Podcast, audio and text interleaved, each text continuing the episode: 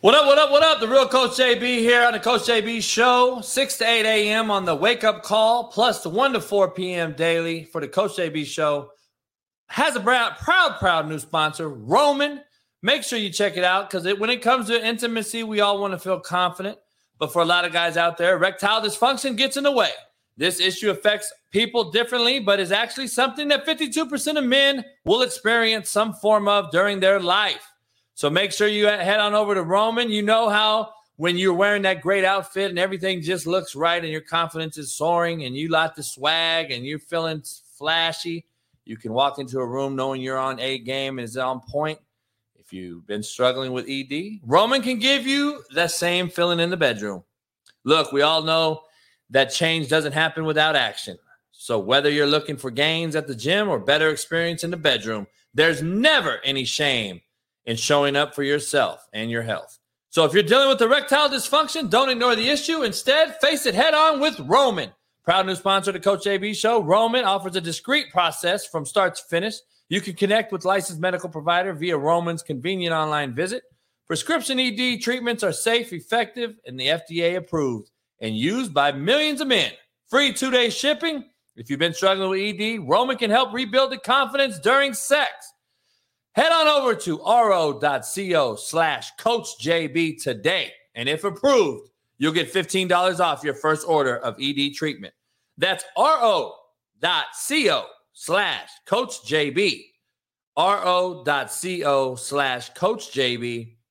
And head on over to Roman. Tell him Coach JB sent you. Proud new sponsor of the Coach JB show. Appreciate you. Peace.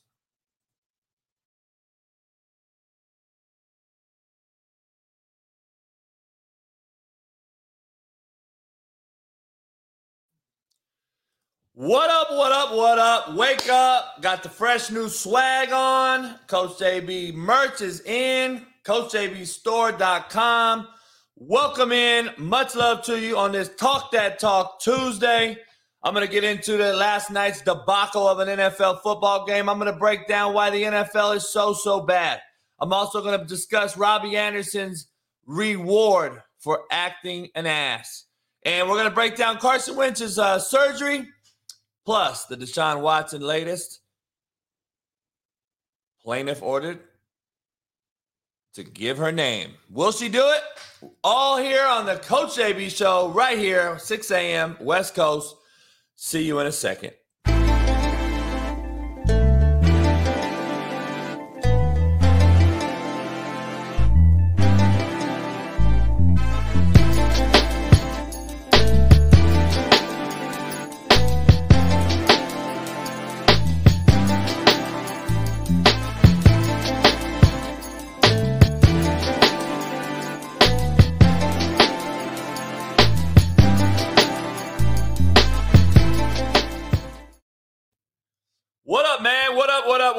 Appreciate all you guys in the house. Hit the like button, subscribe, become a member today. A lot of things. I rock solo for the first hour of the new show, obviously, every morning. Matt McChesney will join me in the second hour. And then in the third hour today, Liv Moods will join me. Her beautiful self will talk about all things betting. She is very, very good, by the way. Her bet to be hitting. So make sure you join us all day long. We're the best morning show on the planet and uh, we're a precursor to your day. Hit the like button, subscribe, become a member today. I appreciate you. We're over here on TikTok Live as well. Wake up, wake up, wake up. Come on over to YouTube Live as we're hit rocking the house every morning, 6 to 9 a.m. on the West Coast. Um, 9 a.m. on the East Coast, 6 a.m. on the West Coast. So appreciate everybody joining in today. Uh, we got a lot to discuss, man. A lot to discuss. First of all, let's get to the business. Uh, let me get you the quote of the day, man. Quote of the day, right on the bottom of the ticker. The only time you should look back is to see how far you've already come. The only time you should look back is to see how far you've come. Man, I talk about removing the rearview mirrors out your car all the time.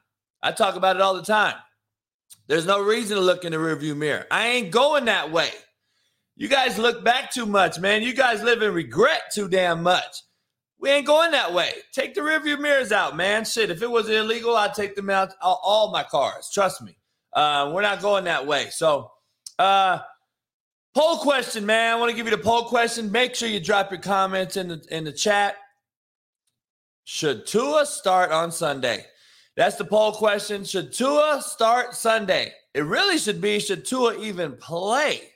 Should Tua even play? I don't know. It's it's very interesting, man. Very interesting uh, discussion. Well, we'll break that thing down as well. Head on over to CoachJBStore.com. We got all the merch in. We got the new tumbler, the new shirts, the new hats. We got it all short, fat, skinny, and tall. We even got the big, oversized coffee mugs. Man, we rocking it in here. We're about to blow this thing up. Much love to everybody. Uh, man, this is the best show on the planet, and you guys know it. You might as well share it. Let everybody know. Uh, we do have a special guest on today later on. Uh, there's no more afternoon show, but there will be live guests for members only.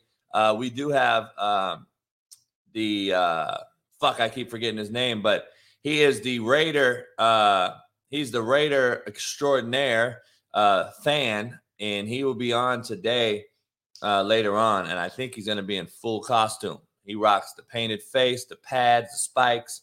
He's the most well-known Raider fan in the world, and um, and if you don't know it, he goes by the Violator. And if you guys know who the Violator is, uh, man, come on in and join us later on today at one o'clock Pacific as we'll be doing that interview. And if you're not a member, it's all right. We're gonna we're gonna launch the video later on in the day anyway. So much love to you guys. Um, but should should Tua start this Sunday? That's what the rumor is. That's what they're saying. He's gonna start. So if he starts, it is what it is. All right, now let's get back to business. All right as you know, if you if you just haven't if you just started following the show or following me, I used to do a contrary to belief segment. I got to bring that back since I'm rocking solo. I got to bring back the contrary to belief segment. Uh, brought to you by CannadipsCBD.com. Head on over to Cannadips CBD. Use the promo code Coach JB. I'm in the running, man, for an award. So go get you some dip. Send me an email, CoachJB12 at gmail.com and let me know you got a can or so, a couple tins, and I'll put you in the running for the end of the year sweepstakes uh, giveaway. A bottle of whiskey, vodka, merch, hoodie, um, book, and poster all signed. So if you guys go get you some tins, I'll be giving away two goodie bags at the end of the college and NFL football season this year, right here on the show. So email me, CoachJB12 at gmail.com.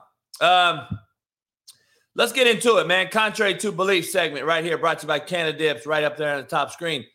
Resilience isn't something that only a select few are born with, contrary to your belief. Contrary to belief, dog, all of us have resilience in us.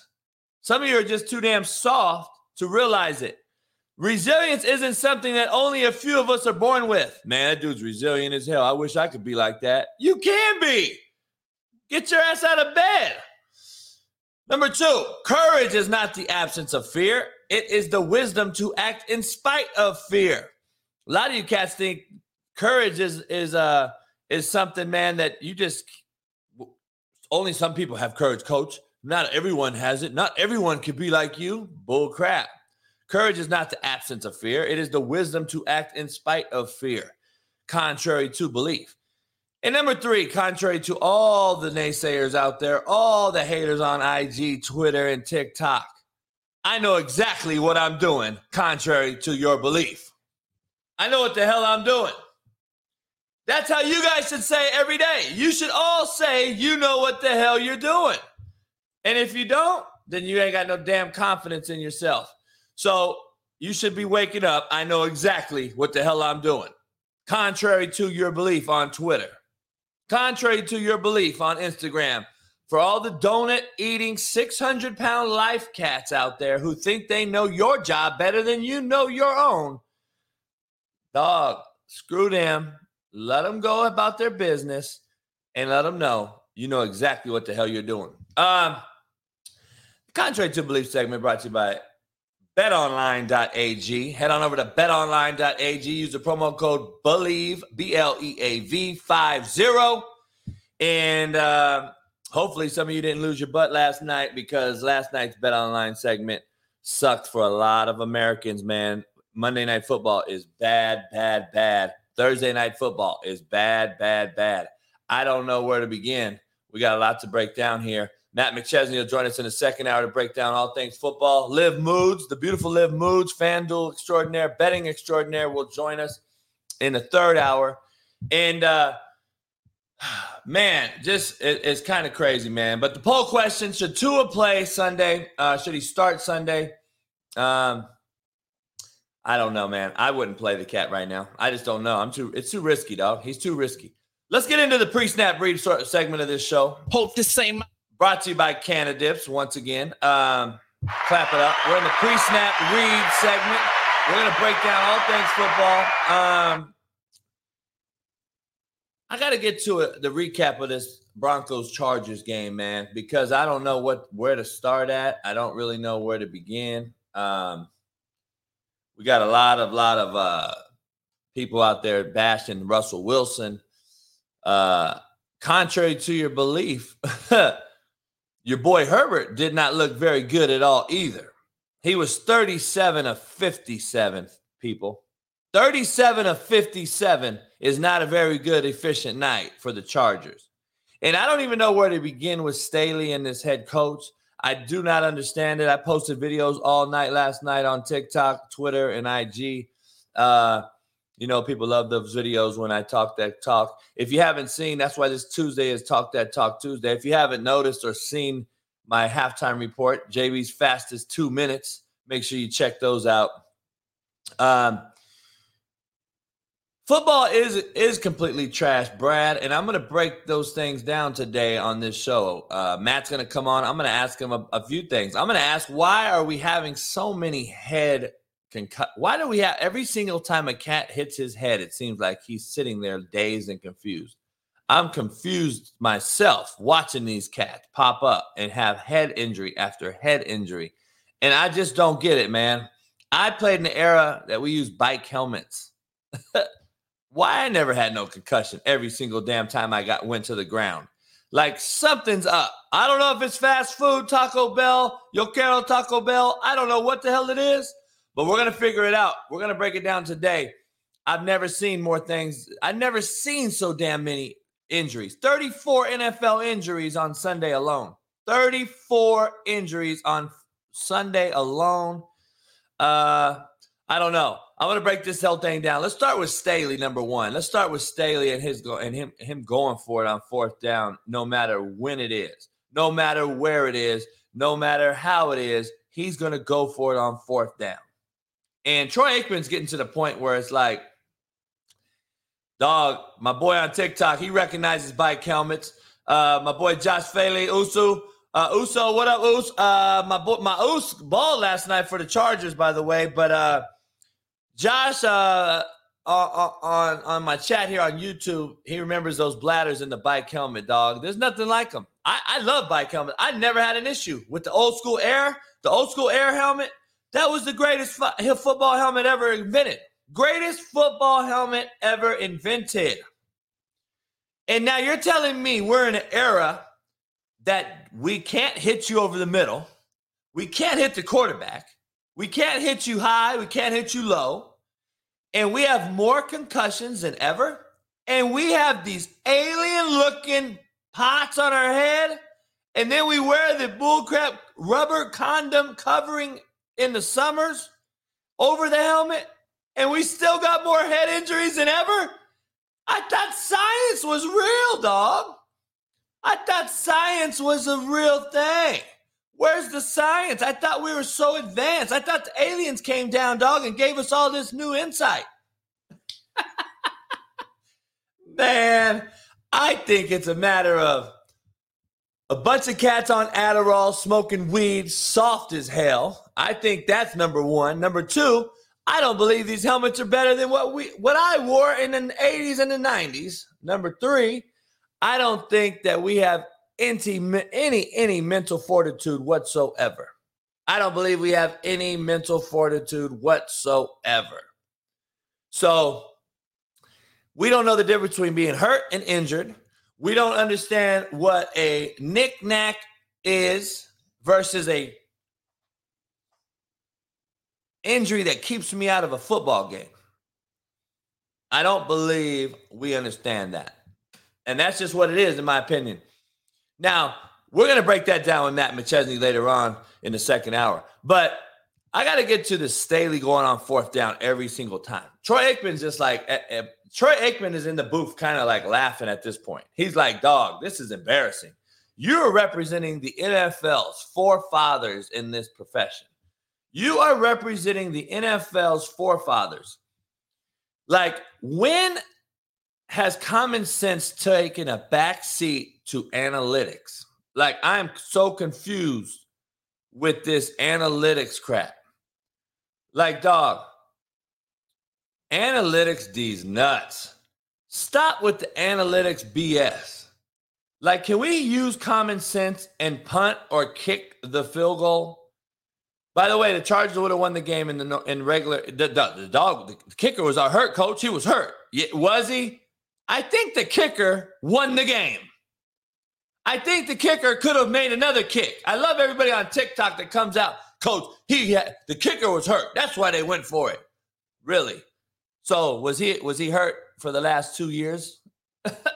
like, dog, shut up. This cat goes for it on every fourth down. Period.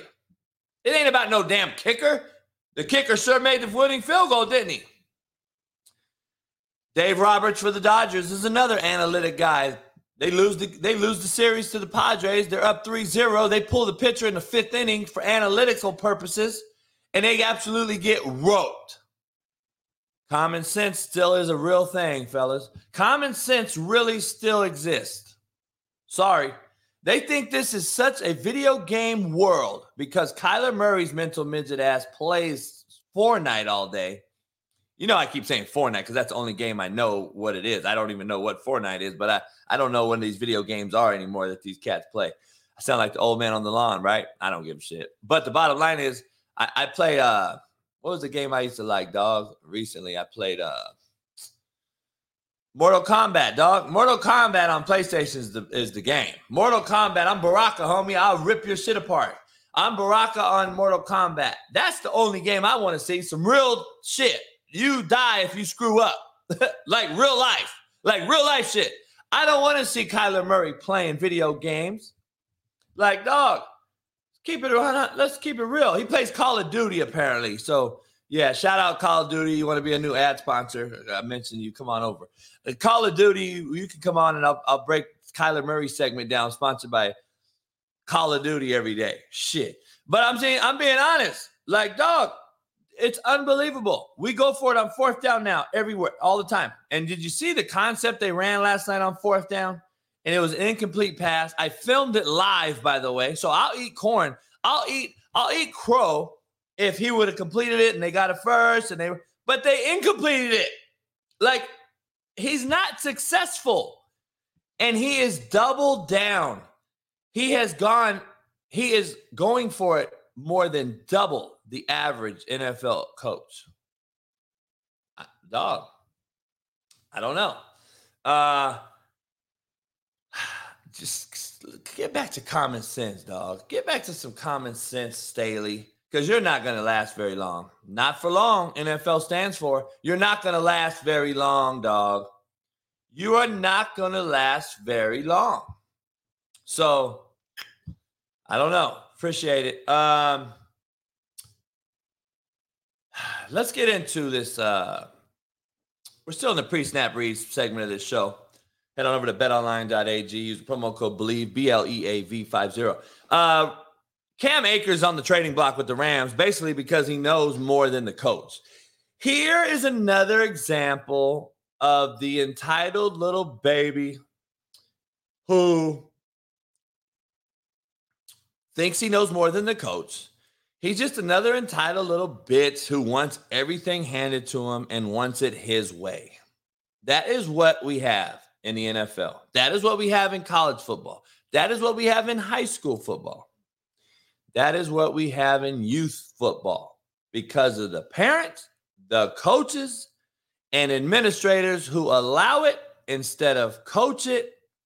And bottom line is, dog, Cam Akers you are an entitled little crybaby bitch who do, does not understand appreciation, respect, or anything else for that matter. And you just won a Super Bowl last year. By the way, you were hurt the whole season, played you in the Super Bowl. You had some touches. You contributed to a Super Bowl victory. And not more than five months later, you're now crying because the head coach don't know anything about offense. And that is what apparently you have been on record saying. And that you should be getting the ball more. By the way, dog, I've seen you get the ball. You look absolutely horrible. You look absolutely horrible. You run soft, you tippy toe, you have no vision whatsoever.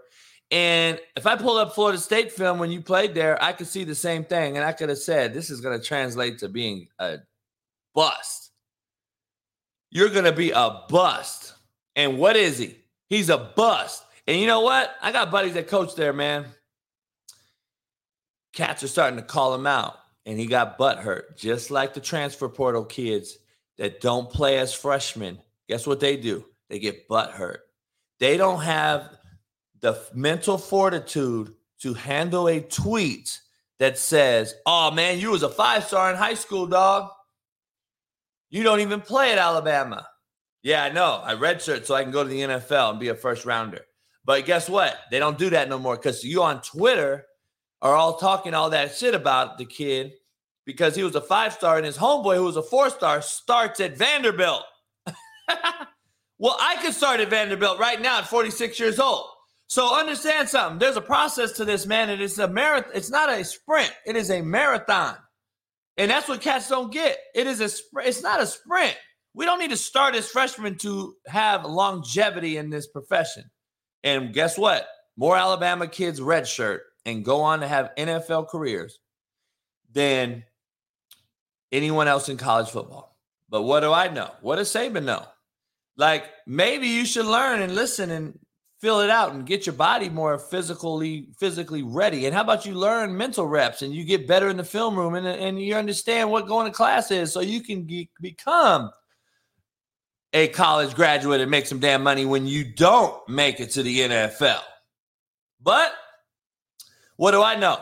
That is what's happening in the NFL because the Cam Akers of the world are the same cats that were in the portal, by the way, who bitch and moan about something and it's just trans transitioning into the NFL, dog. It's translating to the NFL. Period. That's what it is. It's translating to the NFL, and we've the first time we've seen things transcending upwards, and uh, we see it from youth to high school, high school to college, and now we're seeing college to the NFL. We're seeing the same trend, dog. And when do we cut the head off the dragon? I don't know.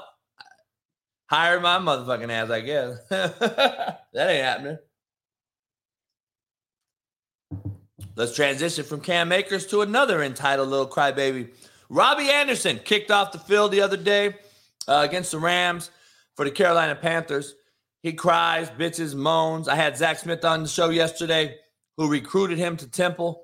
Uh, he said that kid walking off the field is exactly who the kid is, which I think I've said before. So we know that was true. But guess what, dog? This is the world we live in. Instead of hold him accountable and make his ass suffer, make him suffer in the worst franchise in football, one of them right now, Carolina Panthers, with no quarterback. By the way, you're the same guy talking shit about Baker Mayfield before Baker Mayfield came over there. So you already knew it was a disgruntled locker room. But let's get to it. You get to act a fool, look like an AB, look like an Antonio Brown type of guy. And then every single youth football kid and high school kid saw you do it. So they're going to go do it now somewhere. And you get rewarded in this today's world. You get rewarded in this clown world we live in. You get traded to the Arizona Cardinals yesterday live while we were on the show you get traded to the Cardinals and you're going to go play for a mental midget who can't see over the line of scrimmage, who ain't going to be able to get you the ball. He ain't going to get you the ball anyway. He can't get the ball. And then Hopkins comes back this week. Come on, man. Hey, Mike Newble, thanks for the news update.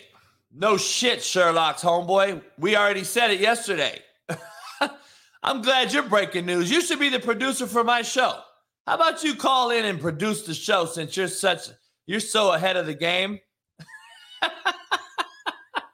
I love the fucking the the Captain Obviouses of the world that just pops in. He already got traded to Arizona. I, I didn't I just say that shit?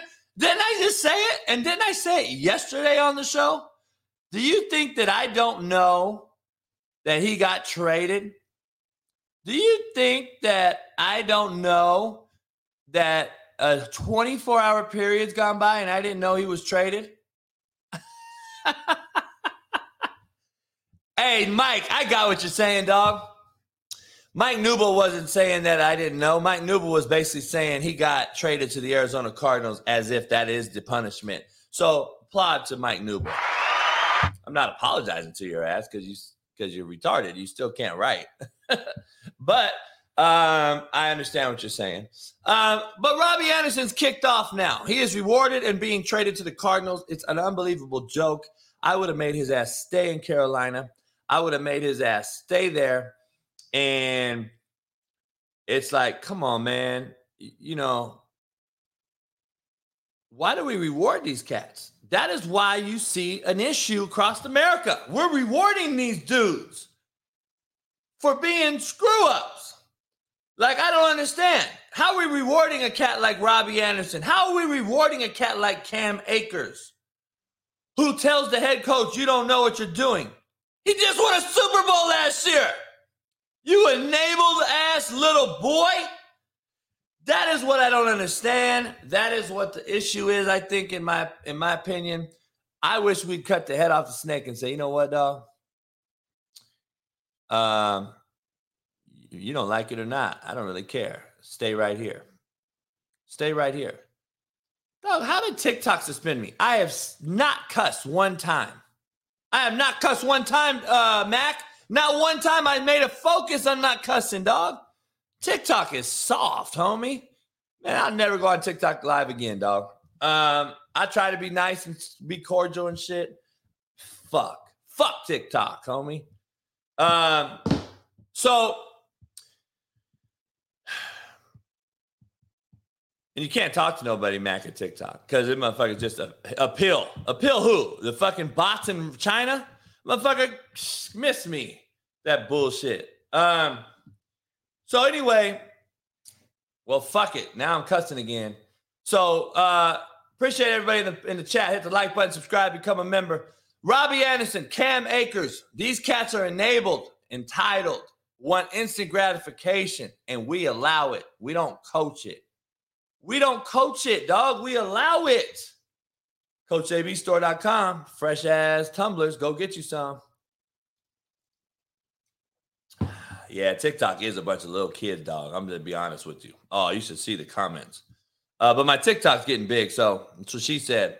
Um, the Bills defensive back, Jordan Poyer, he comes on Pat McAfee show from time to time. He traveled to Kansas City in an Uber van, apparently, because he was healing from a collapsed lung. However, he was able to play and had four tackles. He is still not cleared to fly. See, that's winning culture to me. That is winning culture to me. I don't believe anyone else would have done that in today's world. Do you think a kid would have drove uh, in an Uber or or or anything for that matter? Um, if they were like in college, a college kid, do you think he would have drove across the country to play? Do you think that some of these entitled cats? I don't know, dog, if Kyler Murray would have done it. Like I'm gonna be honest, I don't know if Kyler Murray would have done it. Like, be real. I don't know if Kyler Murray would have did it. I don't know if uh I don't know if these cats are really invested, dog. They're not invested no more. They're not invested like we once were. I would have drove across the country in a heartbeat. I would have drove my damn self. But that's because I did not want to let my teammates down. Not because it's just a thing to do. I didn't want to let my teammates down. I didn't want to let my homies down, my brothers down that I bleed, sweat, and cry with. But we don't have that no more. We can't even tell you who our who our predecessors are. We can't even tell you who the legendary players in our league are. These cats don't even know who their who the who the greatest at their position is. Half of these dudes don't even know who Lawrence Taylor is. I'm gonna be honest. Half these cats don't know who Eric Dickerson is, Walter Payton. Some of them know who Barry Sanders is. He's on TV. A lot of cats, if I'm gonna be honest with you, I was having this conversation yesterday with, with Matt, my boy Mac here. He was talking about Deion's gonna be a power five coach because he's just a media, walking media frenzy. The problem is this I got a couple guys coaching on that staff. Half that team did not know who Deion Sanders was. And then when you say it's Coach Prime, he was prime time. He's still a Googleable cat. So the kids go and Google him. And now they're like, oh, this guy's our coach. Like nonchalant. like, dog, they don't even know who Deion Sanders was. That is true story. A lot of these cats don't even know who the legends are in this profession. They're not playing the game to because of the history. They're not playing the game because of the love of it. They're playing the game because they want to look cool. They want to rock 20 hats at the podium. And then they want to commit. So everybody sucks their dicks. And then they want to decommit. So everybody again looks at their tweet, looks at their twit, Twitter. And it's like, dog, that is the problem. That is a problem. How do you how do you pay a dude two hundred million dollars who has that investment? I don't understand. How do you pay a dude that has that investment two hundred million dollars? Dog, please explain to me. I would love to hear it. I would love to hear it. If you're not a member, become one, man. Uh, like I said, I'll have great guests on during the days on certain occasions. Members only. Uh, plus, I'll launch it later. Uh, $1.99, man. The best $1.99 you can spend. Plus, we'll be doing trivia questions as far as we grow the show. Plus, we're giving away a lot of shit. Plus, you can call in and talk to me on occasion. Um, the beautiful Coach JB. Right here on the Coach JB Show, brought to you by All Things Fight Camp, Roman, ro.co slash Coach JB. And head on over to CoachJBStore.com and get you some merch. Uh, Carson Wentz has surgery on his finger. He's expected to miss four weeks. Thank God. Thank God that Carson Wentz is out. That is one less shitty quarterback that I got to break down. like, real shit. That is one less quarterback that I got to break down because he is dog shit. He looks like hammer dog shit, ran over by a tractor in the middle of Kansas somewhere. No offense, Sean Waffle, if you're in here. But uh Carson Wentz is horrible. Baker Mayfield is right there with him. I don't know who's worse. And right now, Kyler Murray is right there with him. They're right together. Those three are the bottom of the barrel. They are the bottom of the barrel. Um, so yeah, uh, if you guys aren't aware, uh, it's not Santa Monica, it's Costa Mesa. Uh, this Saturday, this Saturday, uh, I be I'll, I'm launching my slapdick cigars this Saturday uh, at High Times Wines and Spirits in Costa Mesa, California, kind of Newport Beaches, right on the border. Three to eight p.m. So come down, meet and greet me. Uh, you can you can buy some books signed. I'll sign a book for you. Take a picture, whatever. We'll have a whole setup. You can buy a bunch of. They got the best, cheapest liquor in America in their store, and they got wine and cheese and food tasting and all that shit going on. And it's right there in the luxury of Newport Beach Bars uh, Row. There's about a million bars you could go to. So bring your lady, bring your homie, whatever. 3 to 8 p.m. this Saturday. Uh, high times, Costa Mesa. Check it out.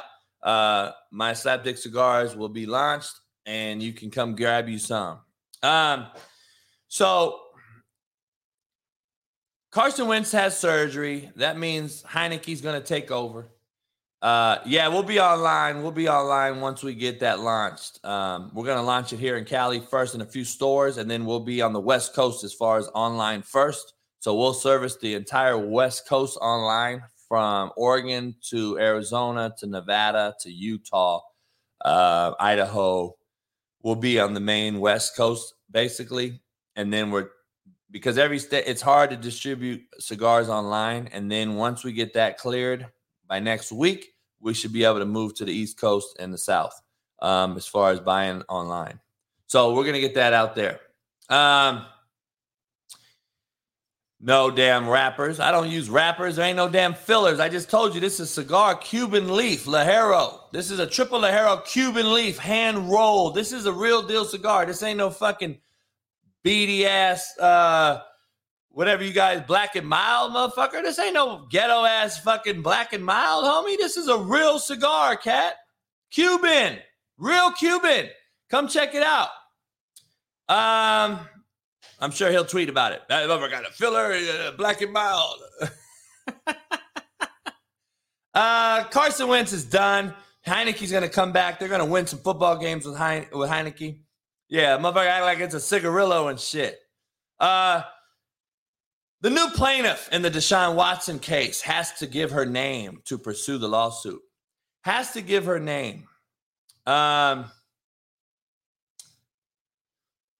Yeah, and guess what? The Riddicks, you could also get killed walking your doggy. You can get killed walking your doggy down the street, homie. Shit. A good cigar? Shit. 50, 60 bucks if you want a real, real premium one. Mine goes for like 24 bucks. Um, it'll be a little cheaper, I believe, online, but it goes mine's a premium cigar, dog. And I, we're gonna be cheap. We're gonna be cheap because that's who I am. I service the people. I don't service Beverly Hills, homie. I service the fucking hood. And the bottom line is, you motherfuckers will go buy Jordans and some white t-shirts too. So shut the fuck up. You'll go buy a new cell phone. You'll buy some video games. You'll play Fortnite. You'll buy the new damn Call of Duty. Don't tell me you can't buy a $24 cigar. So miss me with the bullshit. Perception is reality, and it's all about percep- uh, perspective. You guys' perspective on shit is fucked. That's real talk. You'll buy some Jordans that will make a billionaire richer, but you won't buy a motherfucking small business cigar to make the business and the fucking hood keep going. Blows my mind. Blows my mind. We got a few things, man. I'm working on getting my main man, Freeway Rick Ross, on the show. The real Freeway Rick Ross, not the rapper. So I'm gonna try to get Freeway on. Uh, my big homie, my mentor. Uh, we're trying to get him on the show soon. Working on Dan Orlovsky. Um, we have today later on. Um, obviously, we have the Violator, the the Raiders' greatest fan of all time. He'll be live on my show this afternoon for members and then we'll launch that show later on. Check out the Jason Whitlock episode from yesterday, Fearless on YouTube. I was on that every Monday. I'm on that show. Uh, we rocked the house yesterday, um, ba- basically breaking down quarterbacks and, and all things. Um, where I'm going to talk about real quick before I uh, talk about Deshaun Watson ordered to this this new this new uh, plaintiff that has filed a suit has to give her name as she should. I believe she should give her name.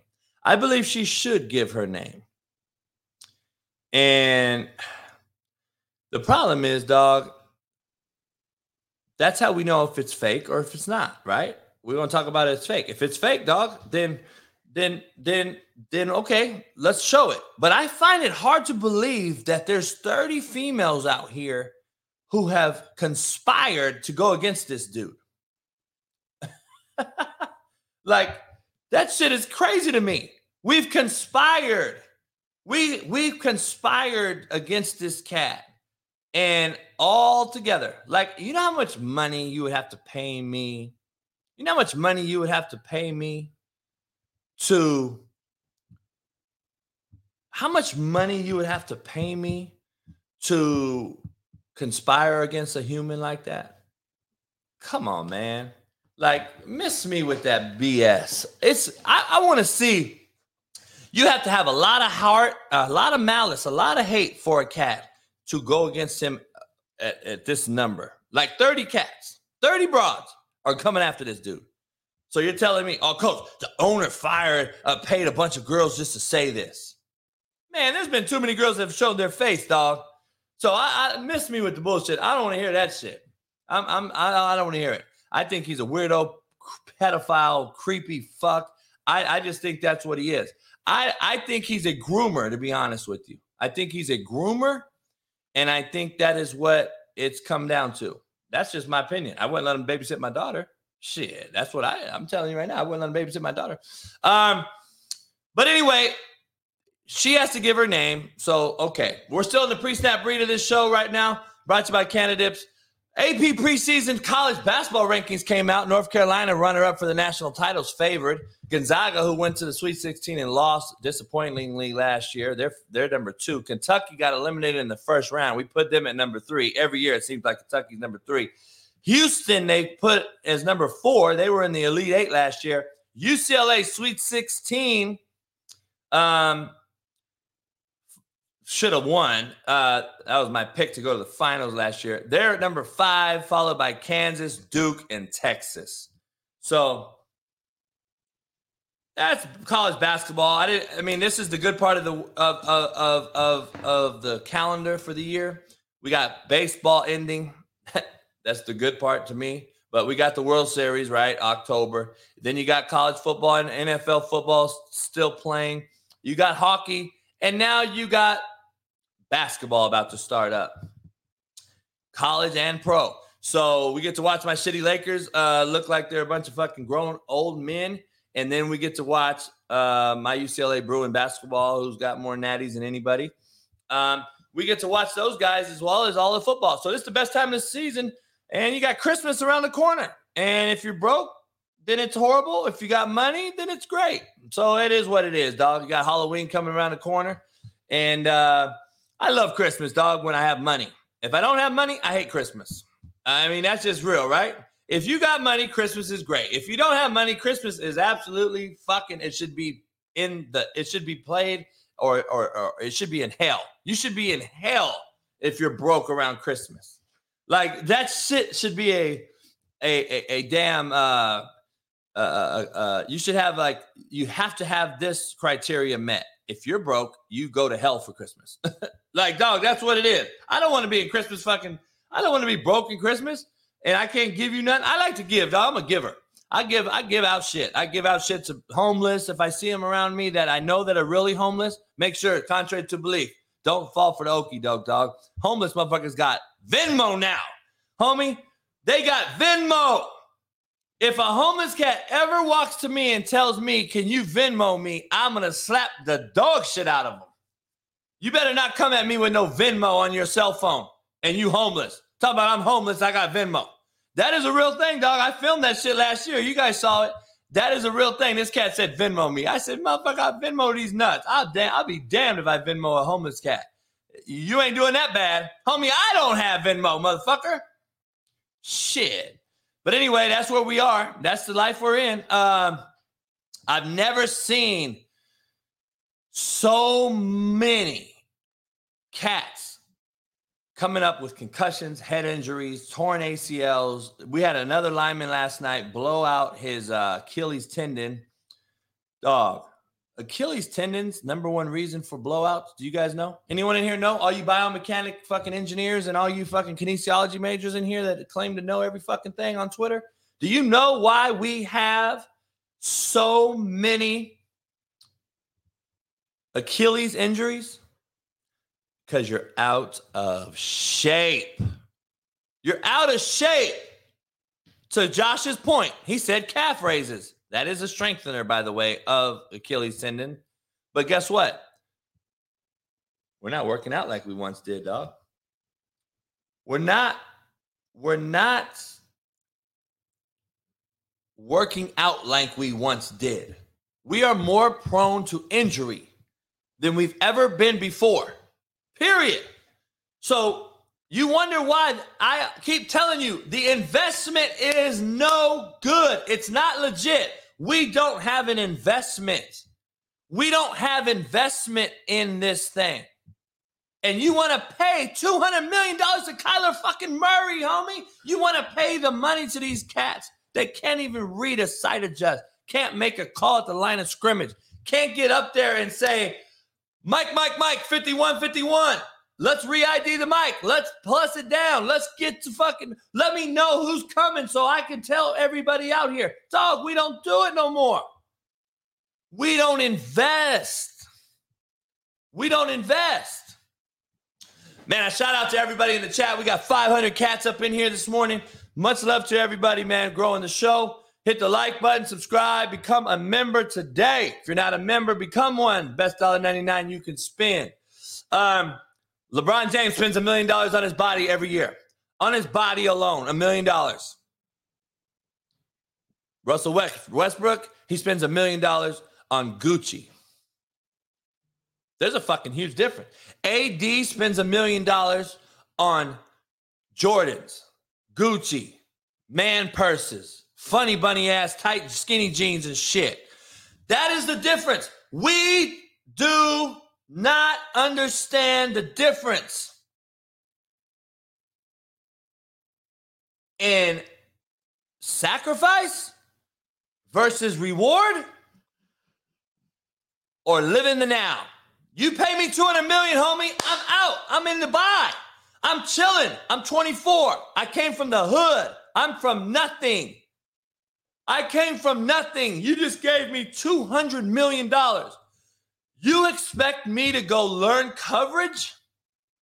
You expect me to go out and learn my trade? You're supposed you expect me to be a professional? Get the fuck out of here, man. You guys are killing me with this expectations. You guys think that these guys are good. Homie, I'm gonna be honest with you. Last night was a joke. Last night was a horrible display of not only quarterback play, which what do I know? I'm only the one saying quarterback play in the na- across America is the worst I've ever seen it. Um, but also, you saw this bad display of football. And when Matt McChesney joins us in about 15 minutes, we're going to break down why football is so bad. Why is football so bad? I, I don't understand why football has digressed but I have ideas and I have thoughts, and we're gonna break that shit down when Matt gets on. Um, let me ask this question to you guys. All you guys are coaches out there. I know we got a couple coaches in the in the chat every morning. Let me ask you something. What are your thoughts when kids leave one state and transfer to an completely other another state to play football in high school?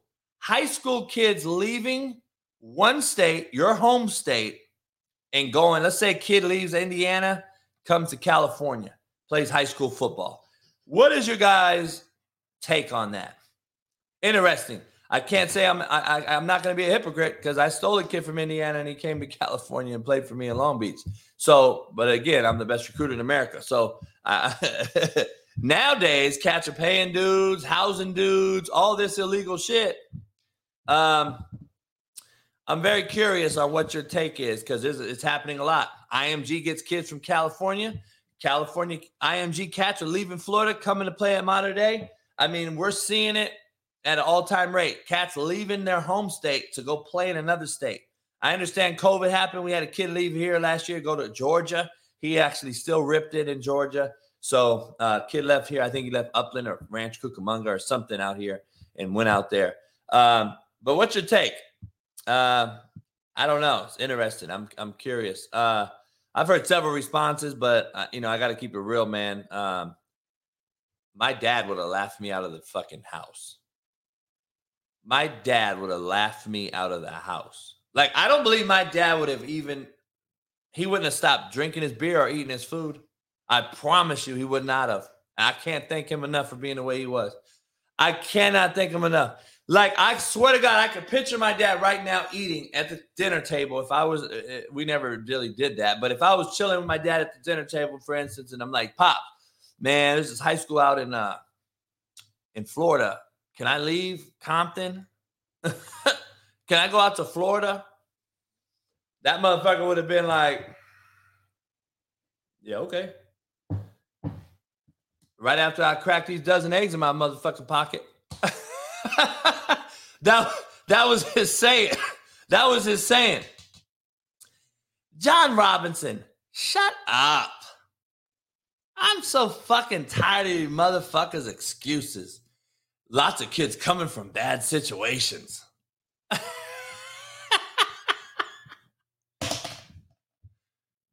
yeah, because I lived in Beverly fucking Hills, homie. I didn't live in a car growing up through high school. I didn't live in a car getting ate up by ants. Did I fucking try to leave, motherfucker? Did I try to cry and bitch and moan and want to leave and fucking say I I got a bad situation, man. I gotta leave, man. Shut the hell up, dog. You know what? Winners do. Winners figure shit out. Losers make excuses. Period. Winners find a way, homie. I'm tired of hearing the soft ass fucking excuses. I'm so fucking tired of hearing soft ass excuses about fucking bad situation. Hey, coach, man, he hit that girl, but dog, you know, he didn't, his mama died when he was young. So fucking what? So you don't have hair on your nuts now? You can't fucking, you can't figure out the difference between right and wrong? So your mom died, so that gives you a right to hit a woman. yeah, that makes perfect fucking sense, dog. Perfect fucking sense.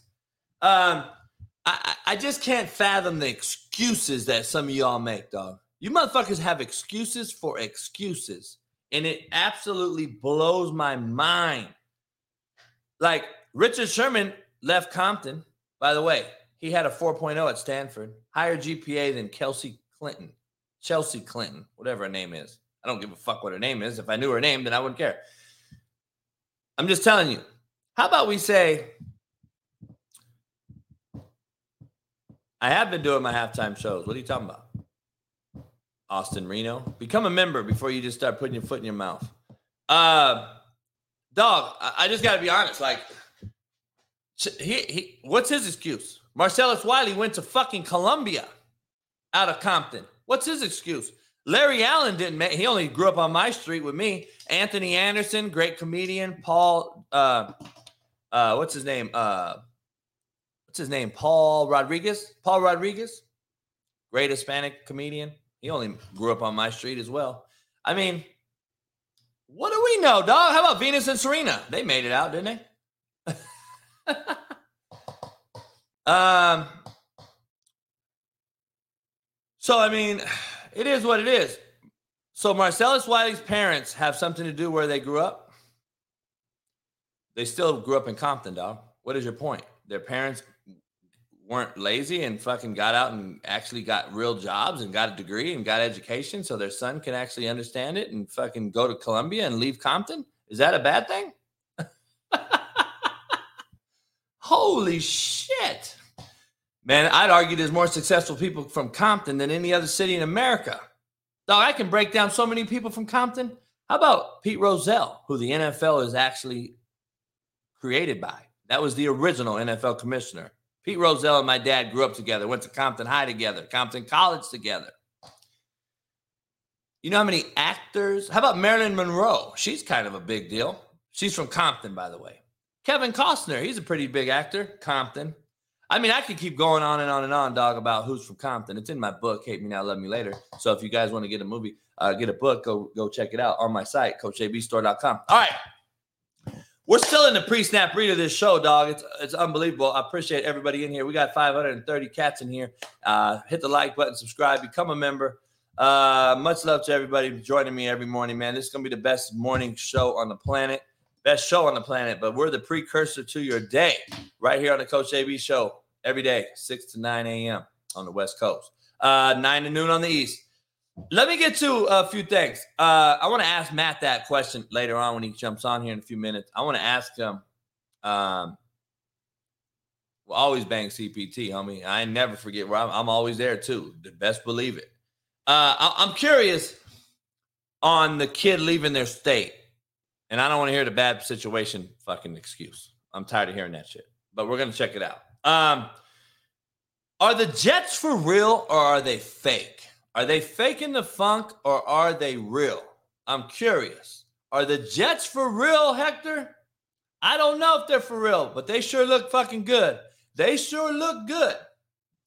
Um, I did not play baseball, Steven. I did not play baseball. I did pitch a few times. I had like a 96 mile an hour fastball for never throwing a baseball because baseball throwing and football throwing is a completely different thing.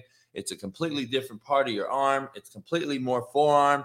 It's more striations on your on your on your lats, and your rotator cuff and different parts of your arm takes a different beating than throwing a football. So completely different. Uh, I did pitch a 96 mile an hour fastball. My co- actually in college, the baseball coach wanted me to pitch, and I was like, "Nah, I'm not feeling it."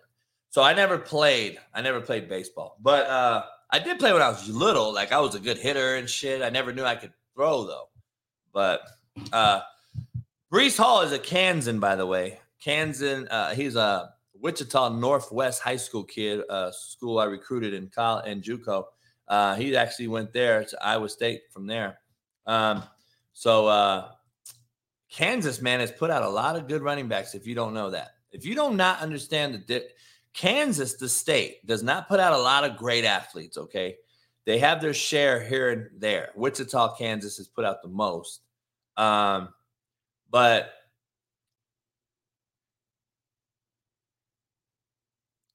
Barry Sanders, we've had two cats play for the Cowboys. One cat's in jail. I forgot his name now. Played in the NFL a long time. He's from Wichita North, uh, Southeast, I believe. There's a lot of Kansas, Kansas running backs that have played in the NFL. Um, so interesting. Then obviously Gale Sayers played at the University of Kansas. But uh, there, yeah, Joe, was it Joe Randle? Was that his name? Yeah, there was a few. Uh, there's a lot of guys. Darren Sproles, yeah. Kansas has put out a lot of good running backs. Uh, Wichita, in particular, has put out a lot of uh, good running backs. Wichita North High School, uh, great friend of mine was a coach there. Um, produced Barry Sanders. Um, the Breece Hall kid is is, is Wichita Northwest. Uh, the Randle kid, I believe, went to Southeast or one of those. Uh, Bryce Brown is another one. Shay, exactly. Bryce Brown, I think, went to uh, Wichita East, if I'm not mistaken. Um, so I don't know. I, I recruited all those deals, so you know it is what it is. Um, so much love to everybody in the chat. Hit the like button, subscribe, become. A, yeah, what do I know, Hector? Shit, I don't know. But are the Jets for real? I think they have a great, great nucleus that are that is in process. That is in process right now. Their defense is good. Uh, my kid's playing pretty good. Um, he plays on a lot of third downs, uh, getting his feet wet in the NFL. He's got four sacks on the year, I think. Um, he, he's he's he's he's doing well. He's doing well. Um, and they have a great nucleus. They got Sauce Sauce Sauce Gardner or whatever his name is. He's got to have some of the best feet I've seen on a corner in a long, long time. He has a great feet, dog. Transition. He can hip turn and run. He can get out of his back pedal and transition faster than anybody. Um, but my point is to this question I have to ask who's better, the Jets or the Giants? And then can the Knicks match them this year? Because the Nets are primed to be a NBA Finals team if they all play. I, I, hope they don't play. I hope they don't make it. I, I just have I despise these bitch made cats for the Nets. I despise them. So um, Jermaine has one and a half sacks. Ke- Kevin C told me, so I'm corrected. Um, I know he had a sack that was a penalty and got got taken off. I know he sacked Lamar Jackson. I thought he sacked uh, someone else too. Um, so I thought he had two and a half, but one and a half sacks. The stat that man says. Um, let me ask you. I'm curious. Are the Giants better than the Jets? Who's the real deal? And I'm gonna be honest, the Giants have a hell of a defense too, Sean. The Giants have a hell of a defense. They can stop the run. Their secondary is playing lights out right now, and they're running the football. And I'm be honest, we're gonna break down last night's game with Matt. Uh, I gotta be honest. Huh. Denver's defense is as real as it gets. Denver's defense is good. How long will that last? I don't know. I don't know how long that's going to last because as poorly as Russell Wilson and that offense not only looks designed, but how bad they're playing, uh, the defense eventually is going to say, you know what, fuck this. I'm not. I'm not showing up today either. You don't show up. We keep playing our ass off, but you can't give us no points. That is a real thing in the locker room. We're going to ask Matt uh, his time in the Broncos and his time for the Jets how how that how that works. But we're going to check that out and talk to Matt about that Um, very, very interesting to take. I want to ask him that. Are the Patriots for real now with Roger and Zappe at quarterback? How are they? Uh, are the Cowboys a real team or are they fake or are they pretenders? How about the Falcons after beating the shit out of the 49ers?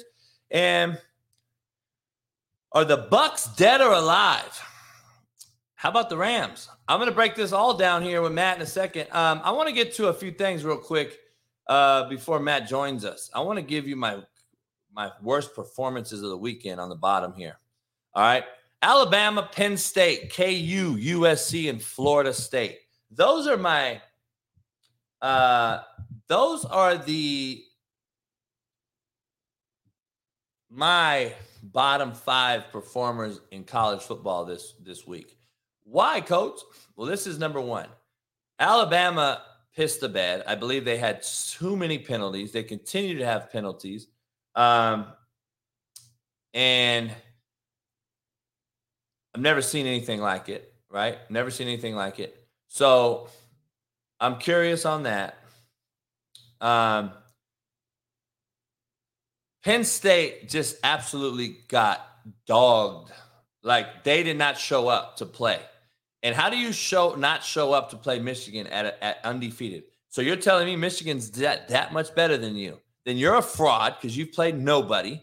You you almost got beat game one by Purdue. You are a fraud, Penn State. And James Franklin keeps holding on to his job. I love James. James a good dude. Um, but I mean, at some point, is mediocrity the new excellence? Like, I'm, I'm just curious. Is mediocrity the new excellence? Because that is what happens. And then at the, at the same time, on the flip side of things, we fire coaches after a year or two because of poor performance when really you didn't give the coach anything to work with. Like I'm curious to see how that is uh how Matt thinks about that. KU, I just think again, they got beat twice by TCU. That's the thing I've been talking about. We're getting beat twice now more than ever before. We are getting beat twice now more than ever before in the history of football, in my opinion. And that just is what it is. That's my personal opinion. So um, it is what it is. Uh, without further ado, let's bring my main man, Matt McChesney, in. Matt, Six Zero Academy. What's uh, good? Some merch on, on our website. Make sure you head on over to CoachJBStore.com. Once we get his logo, we've already designed some things yesterday. They'll be on CoachJBStore.com. You could get his merch. You could get his uh, his uh, hoodies, some tanks. Uh, if you want to work out, we we designed a few good looking things, so they'll be on the website. What's up, brother? How you doing? Good morning, bro. How are you? Happy Tuesday. Last night was disgusting. I mean, dude, it's changing like, day. Like, is it getting worse? I, I feel, and I, I really thought about this for a long time last night. At you know, at halftime, I was like, okay, this this looks like a competitive football game. Let's see what happens in the second half because we've been talking about this for a month now, and Zach's been talking about it constantly. Minister Sports, eh, the halftime adjustments are non-existent in the NFL, or the the defensive coaches are the only ones adjusting. And last night, when when Buddy Wackett was running in at, at halftime to go coach the Broncos or whatever they did, orange slice time at halftime with the Broncos he said, "No, we're not going to change anything. We're good. That was a great first half." And I literally was like in my house, like, "Oh, we're fucked. This guy's not going to change anything." Um, retrospectively, if we're looking at the entire NFL, Coach, do you I don't know if it's ever, change something. I don't know if it's ever been this bad, bro. It is the play calling, the execution, the blocking, the the route running, the I, I mean, everything, everything looks like on offense like it's a step behind. And this is what I came up with. And let me know how you feel about this. All right, because this is the topic I want to ask you. I want to break this down. I want to get into why yeah, it's, a, it's a it's a problem. So let let me get your feelings on this as being a quarterback guy. When the NFL made offense easy by eliminating, you know, safeties and linebackers being able to decapitate you across the middle and eliminating the part of defense that made the offense be perfect in order to execute. It allowed the offense to become lazy. It allowed the offensive players and the offensive coordinators and the quarterbacks to become lazy. And Tom Brady is the only one that we can look at here and say he was in both eras. And he is the number one person I go to on this when he says, All I see everywhere is bad football. And I agree with him. It, think about this back in the day. I'm just going to use, uh, we'll use Ed Reed, Troy Polamalu, Steve Atwater, Ronnie Lott, just kind of modern era and old school, right? All Hall of Fame players. Brian Dawkins, a guy I played with, okay? With those guys, you had to throw on time in between windows. Receivers had to know they had to sit down in zone. They had to understand the coverages. Their routes had to be crisp. Your boy Troy Aikman. Anticipatory. Anticipatory yes. throw. Yes. Your boy Troy Aikman last night was on there, and I agree with him wholeheartedly, talking about how sloppy all the routes are and the timing's off because of it. And all of this, everything on offense that's struggling in the NFL, it, it goes all the way back down to the center snap. Everything is lazy now. The comp, the the preparation's lazy. Everybody knows they're not going to get hit. The routes are lazy. The, the quarterback knows you can throw into windows that back in the day you never would think about throwing into because your, your receiver is going to get hurt, let alone now they're looking for personal fouls rather than trying to complete balls that are, you know, conducive towards a drive and scoring.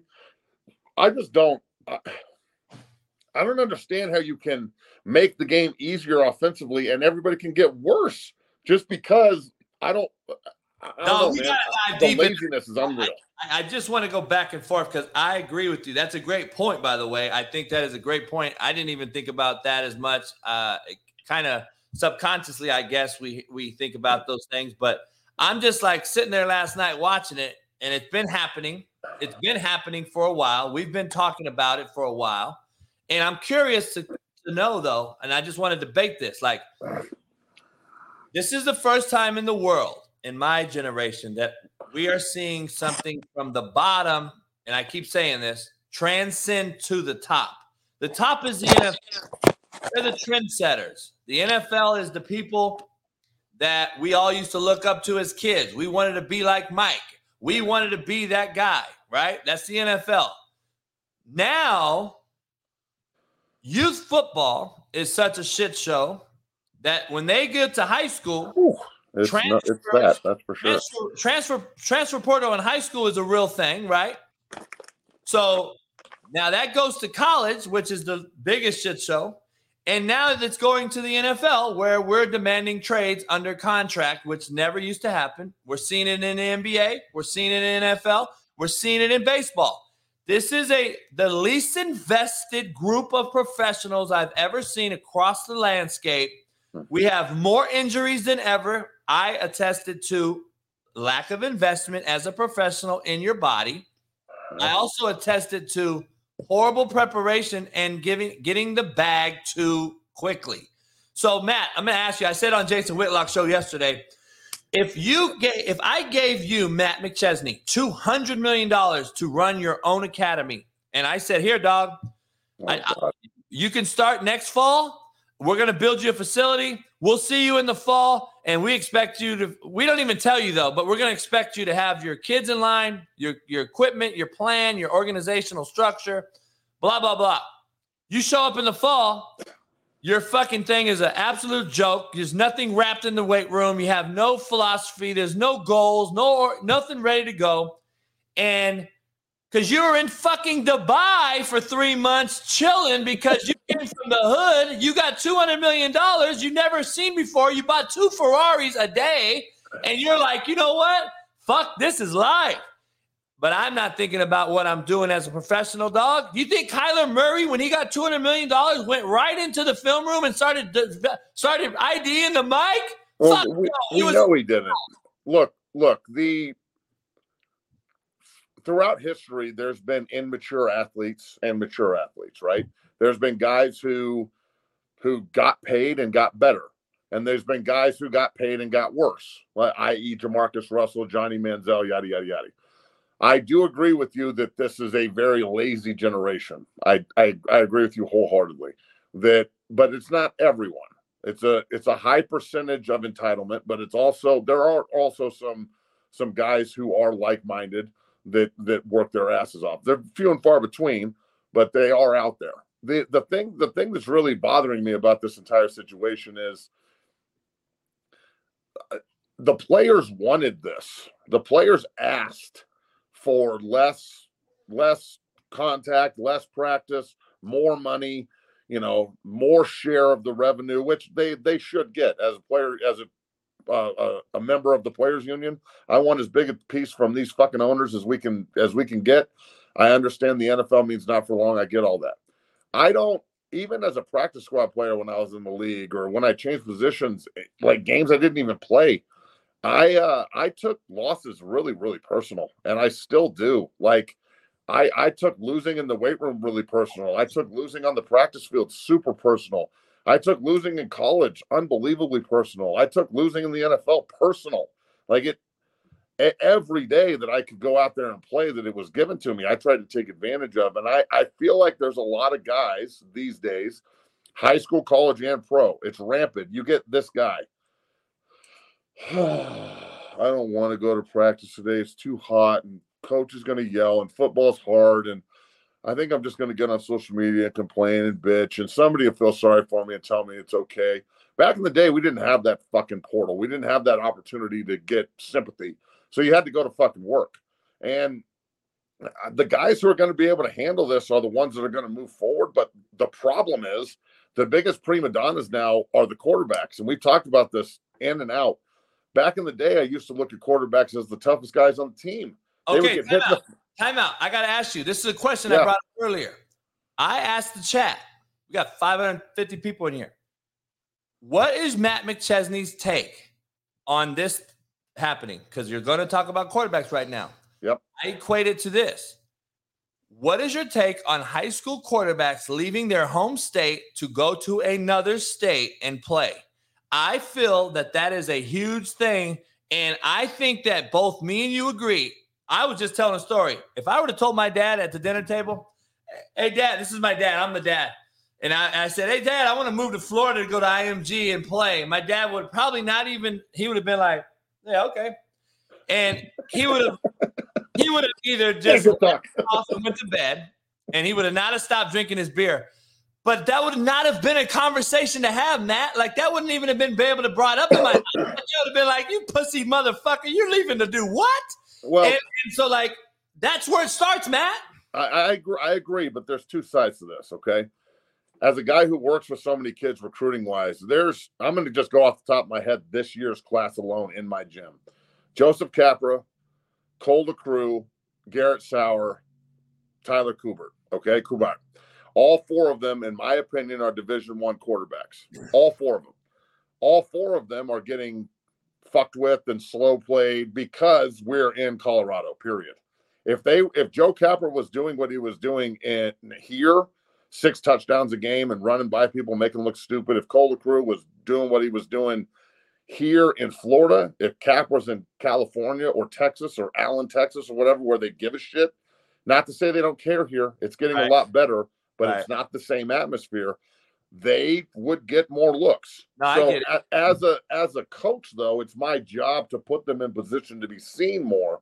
I I think that the ability to I think the ability to leave and transfer under the guidance and the the direction of a coach and like a, a consigliere, which is what I am, like an agent for him almost. That's one thing just transferring because your feelings are hurt or you don't like the coach or you think you're going to get better opportunity somewhere else that's when the high school kid most most most states have rules too that you can't just leave but again those can be overran yeah. the transfer the high school kids need to look at the college kids and go holy shit there's 7000 people in the transfer portal a lot of those kids don't have any tape they just went from high school to college. They didn't like college after a year, year and a half. They didn't play much or at all. All they did was practice. They got in the portal because they said they were lied to and, you know, whatever. And now they're sitting around watching. I know several of them, unfortunately. The kids who have tape and have graduated, you've earned your right to transfer, brother. High five, do your thing, play the system. But the look, the, the system sometimes, just like coaches, has to guard the players the players, the college and high school players in this regard are uneducated. The system needs to guard them and make sure that they don't make bad decisions when they're naive and young and stupid.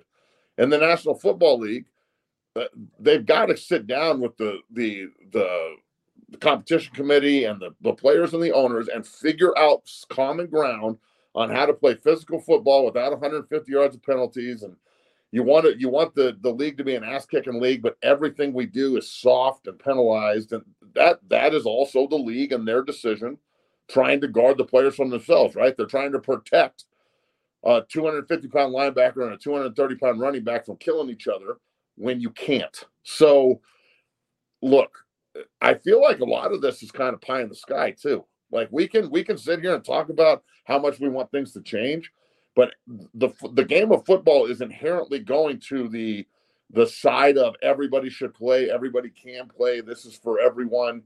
You know, it's ELE, everybody love everybody, and we're just gonna, you know, we'll adapt and move forward. And I'm on the other side of the fence, like this shit is not for everybody. You should really be careful if you're gonna play. People are out here trying to cripple you, at least real motherfuckers are.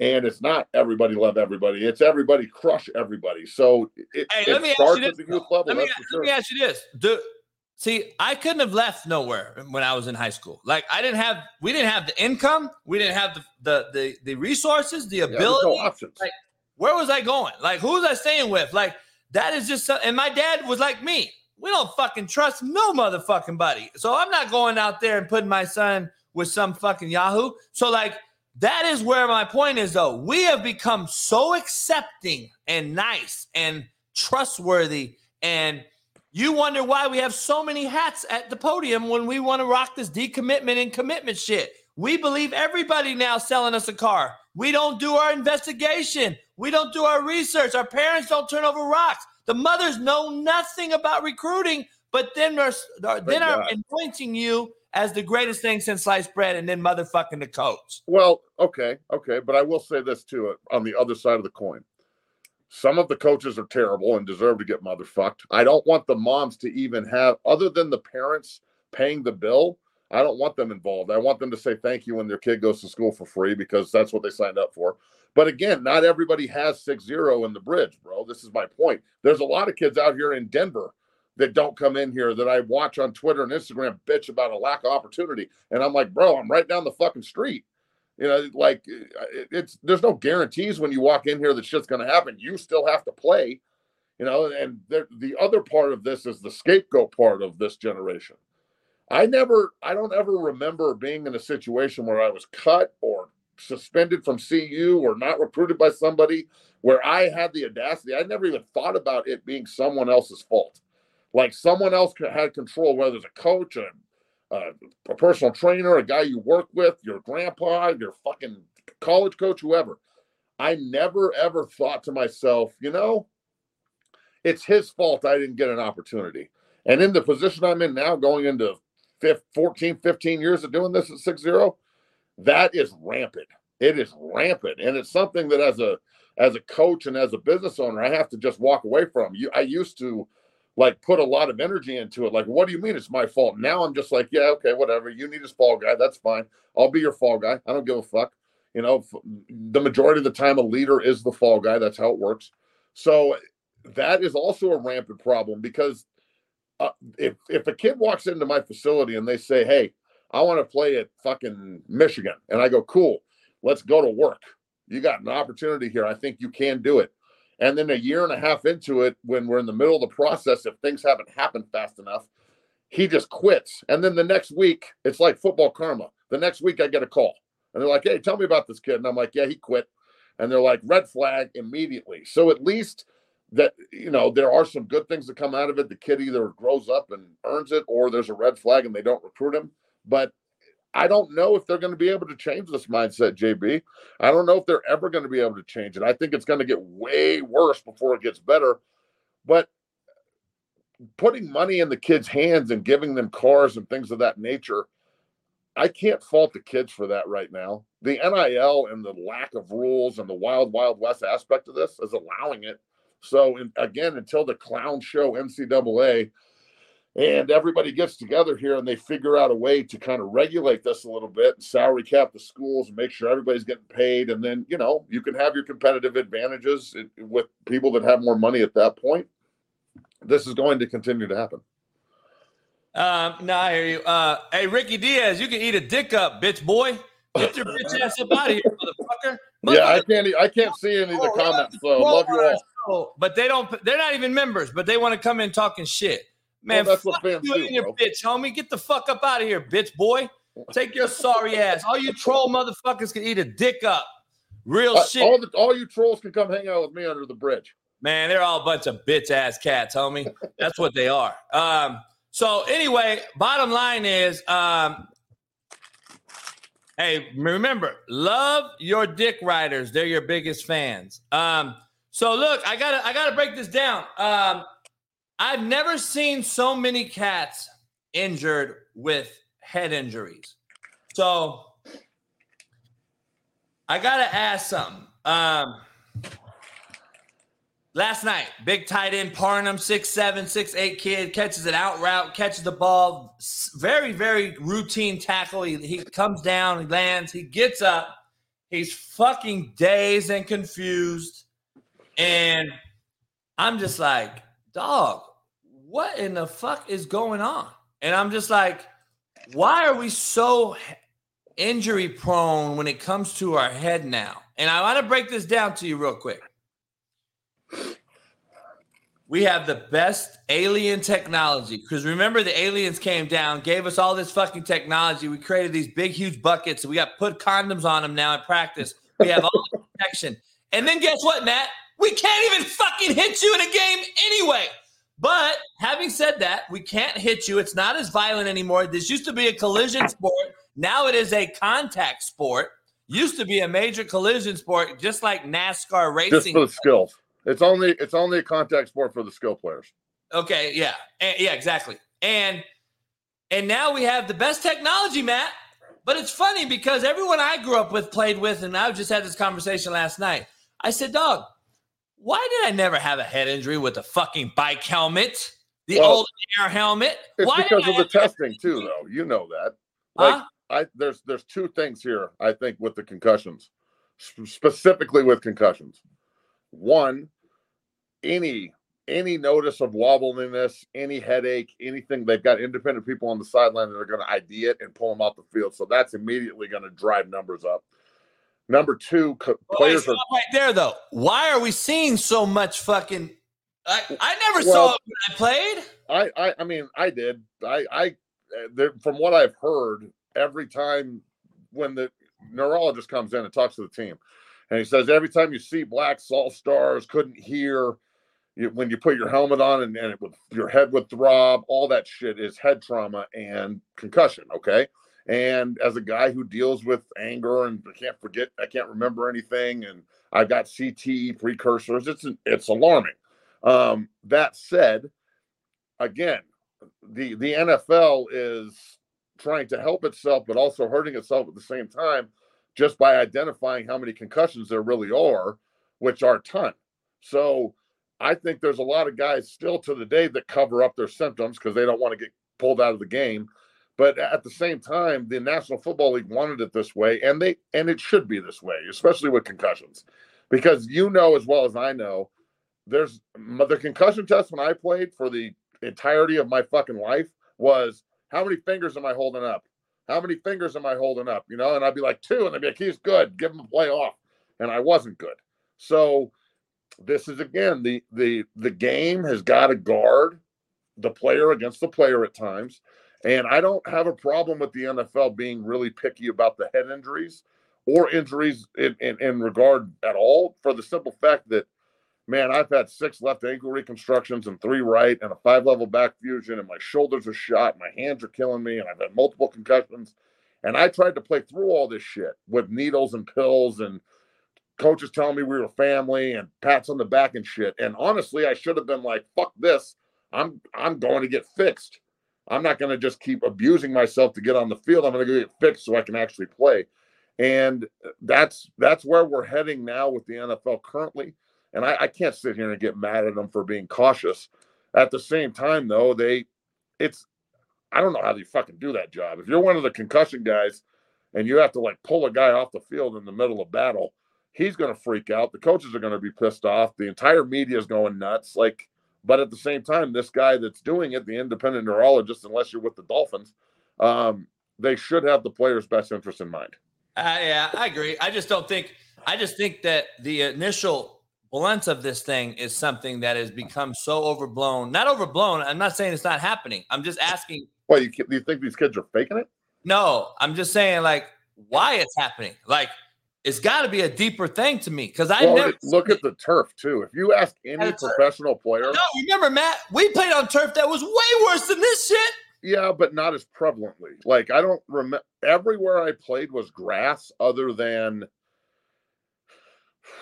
I mean, true astroturf, like fucking like turf, like you wear basketball shoes on. Shit, I can only remember playing like on maybe one or two places. That's all we college. played on. That's all we played on.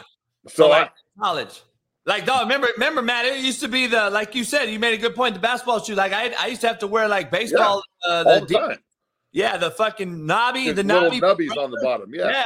So, so not everybody has those. Old school putting green turf, Pat. That was exactly. the putting green turf. Putting green turf. That fucking shit hurts horrible. when you fall on it. Cuts you up and knocks you out that, quick. Dude. So I look at it like this: the the modern day stadiums with the field turf, that shit is equally as hard. And all I hear from all my guys that play is like, oh, they hate playing on field turf. But 85, 90% of the stadiums, 70%, I don't know the number, but the majority of them are field turf fields. So I think that that has a lot to do with it. Field turf, field turf, whatever. I mean, that and they're trying to regulate helmet to helmet contact out of the game. And I don't know if they're ever going to be able to do that shit. I think that that's an impossibility. But Matt, dog, we played in an era where there was wedge busters. There was yeah, I was on the wedge. That's oh, like that's the game we grew up playing. Like we love that shit. We used to want. My homie used to want to be the wedge breaker. Like he would I, raise his hand. I wanted to break the wedge on kickoff. I wanted to set the wedge on kickoff return. I don't have a problem with being the most physical person on the field. I I want it at the same Matt, time. We don't even have kickoff returns anymore, bro. They can't do it anymore. They, look, it's almost like there's this waiver that you have to sign with the National Football League when you sign up, when you sign your contract that says, I know as a man, I'm signing my life away here essentially. I know that this game can kill me if I don't do things correctly. I'm signing my life saying that this is a game that can fucking kill me. Matt McChesney, and everyone signs it, obviously. So that said, it's not healthy. It's a collision sport, and I feel like the fabric of it, the fabric of it is being, it's not, it's not being promoted correctly. Like I understand they want to take away striking blows, but they can't take away big hits. That's why people watch. I understand they want to take away, you know, like running backs lowering their head and running people over, but that's what people want. Yeah. So I, I understand they want to take away the quarterback getting blown up, but if it's a legal hit and he gets blown up, that why is that a fucking penalty? Like they are they're going to push the fabric people away that love football to accommodate all these fucking people that don't even like it, i.e., the soccer moms you were talking about. Like, look, if you're a so- I'm not talking about moms in general. When I say soccer mom, you can be a dad and still be a soccer mom. Oh, okay. Oh, if you get offended at me for saying that you're a soccer mom and you don't know what you're talking about, and you look at football as an opportunity to drop your kid off for babysitting, or my kid's going to go to college for free because he's big, or whatever reason you want to put behind it, we're going to expose the shit out of your kid eventually. And then you're going to have to step in front of the coach and the kid, and it's going to become really contentious. So I think that's that's one of the starting points. But there's so many issues in this situation and it all comes back to quality of play. The reason I think you and I care about this so much, and, and Coach Zach cares about it so much, and so many others, is because the quality of play is staggering. It's bad. It's so terrible that I, I don't I don't know if the NFL understands the, the the the like the problems it's creating for itself here. Again, you are pushing away the fabric and the base and the foundation from fans and alumni that the game was built on. You are make you are making sure that it doesn't look anything like it used to, and that's not good. Hey, let I got a few things to get to you. We got about 30 minutes of your time before you get to work. I got I got break down one thing. My my my worst performances of the weekend NFL wise before the weekend gets too far ahead of us into the new weekend. Uh, I want to catch up on last weekend. Um, I mean, Russell's got to be first. Huh? Russell's got to be first, right? Well, no, I'm talking about teams. Oh, okay. Um, the Broncos have to be first. I don't even have them on there. Oh, that was such terror. That was dog shit last night. So who's worse than? Right here. My my worst NFL performances. I just wanted to talk about these teams, and then I'll get yours. Your worst, and you probably put the Broncos in there, which is fair. So for me right now, the the Niners laid an egg going to Atlanta, playing against Marcus Mariota, who throws for 130 yards, and they absolutely dominate you. Um, you're the number one defense in the NFL. You beat the Rams. You beat. You come off looking real good. Um, you've dominated the last few weeks. Jimmy G looked very bad, average, threw two picks, threw two touchdowns. But the Niners' just lack of showing up to me is a huge letdown for a team that is supposed to be a team to try to compete in the NFC. The Packers, I don't know, dog, what's wrong with them. We, we could break them down for two hours. I'll tell you what's wrong with them. The fucking J E T S Jets, Jets, Jets defense Hey. Those motherfuckers are balling. Hey, I, I agree. Uh, they they are balling, and I just think the Packers are lost in a lot of ways. Uh, the Bucks are. I, I, I, have to ask this. We're gonna play a game later. Are they dead or alive? I, I think the Bucks are are, are dying slowly uh, of a of a slow slow death. The Bears had a horrible performance on last Thursday night. We didn't get to talk about that fucking debacle. And then the Cardinals, they scored nine points versus the Seahawks. Kyler Murray is an absolute fucking dumpster fire. Um, I don't know who's worse out of those. Now, I know you'll want to add the Broncos. We could break down last night's game and then get back to this since it's fresh in everyone's mind. Last night's game, Matt, uh, I don't know where to begin. Everyone bashing Russell Wilson. He had, he was 10 for 10 to start the game. He looked great. I'm thinking, yeah, he's back. I told Matt this morning he's back. Denver's going to win. Da, da, da, da. But dog, let's not get too fucking caught up here. Uh, Justin Herbert was 37 of fucking 57. He did not look good at all. and he, he, he continuing to look shitty. The football game was shitty, and I just don't understand what's going on. Both of those teams looked shitty last night. Um, can we stop putting Denver on prime time? Well, they've got three more primetime games, so get used to it. And the the the schedule for them after their they go they have the Jets at home this week, which is my allegiances are torn to say the least. But I'm uh, my Jets are four and two, and that's my my team. And I'm I'm not going to lie, I'm rooting for the Jets this weekend. Um, then they go to England and play Jacksonville, which is going to be a toss up game. And then they have a bye week, and then their schedule gets ruthless. They have a terribly hard schedule in the second half of the season, they have to play Kansas City twice, Chargers again, the Raiders again. They have to play the Rams. They have, like they they have a, a, a, an ass kicker of a schedule in the second half.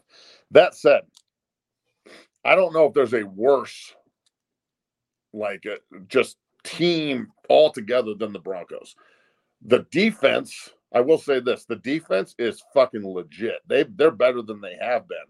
And last night they were in a game and could have won it easily with 150 penalty yards, the most in like 45 years, and and napped offensive play. Russell was three for 10 in the second half, and just awful blocking. I, I posted two videos last night about. I, I saw that, bro. Like yeah, really, really, really easy shit. Like Derwin James is sitting right here. He's the extra defender. I wonder who we need to fucking rotate to. We're sliding right. Everyone's should be sliding left. The squeeze gap stuff, literally, bro the squeeze gap shit is like day one stuff I teach high school quarterbacks. And the, oh, the DN was in a fucking air nine. The DN was in an air nine. You might as well treat him as a hot backer. I mean, fucking, we take the most dangerous gap, don't we? That's football one on one, right? And, and, and, it's on the backside of the slide. You have to step. Do, the only other thing we could have done, which I would love to talk about real quick, um, we could have sniffered the back up in A gap right pre snap. Well, the, the Boone had to take the other backer though, so Boone has the other side. Yeah, so when they dropped the defensive end off,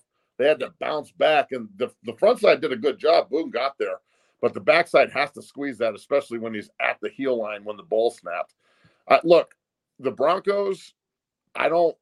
I'm not advocating for someone to get fired, bro. I'm not going to sit here and just be fucking fire everybody, but I don't see them beating the Jets this weekend, even though they are at home. They mopped them last year and shut them out. This year, the Jets are totally different. Their defense is rolling. Everywhere that Denver struggles, the Jets are strong. We'll see. It's going to be a good game. Denver will play hard, but I don't see them winning that game. Jacksonville's a toss up.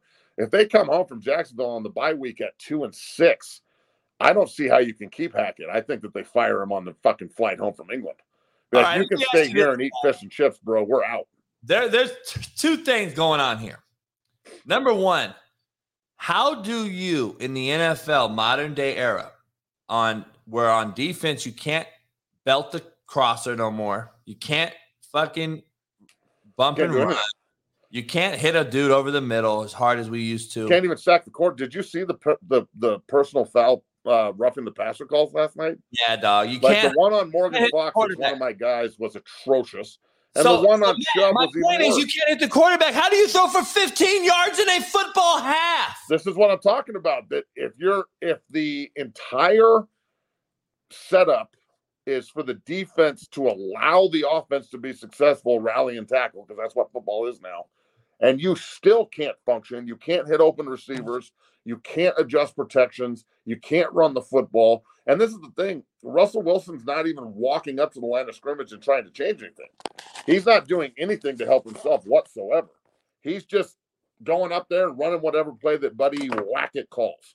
And that and that's that is not what he's All been right, doing in his career. Let's, let's, let's transition to that.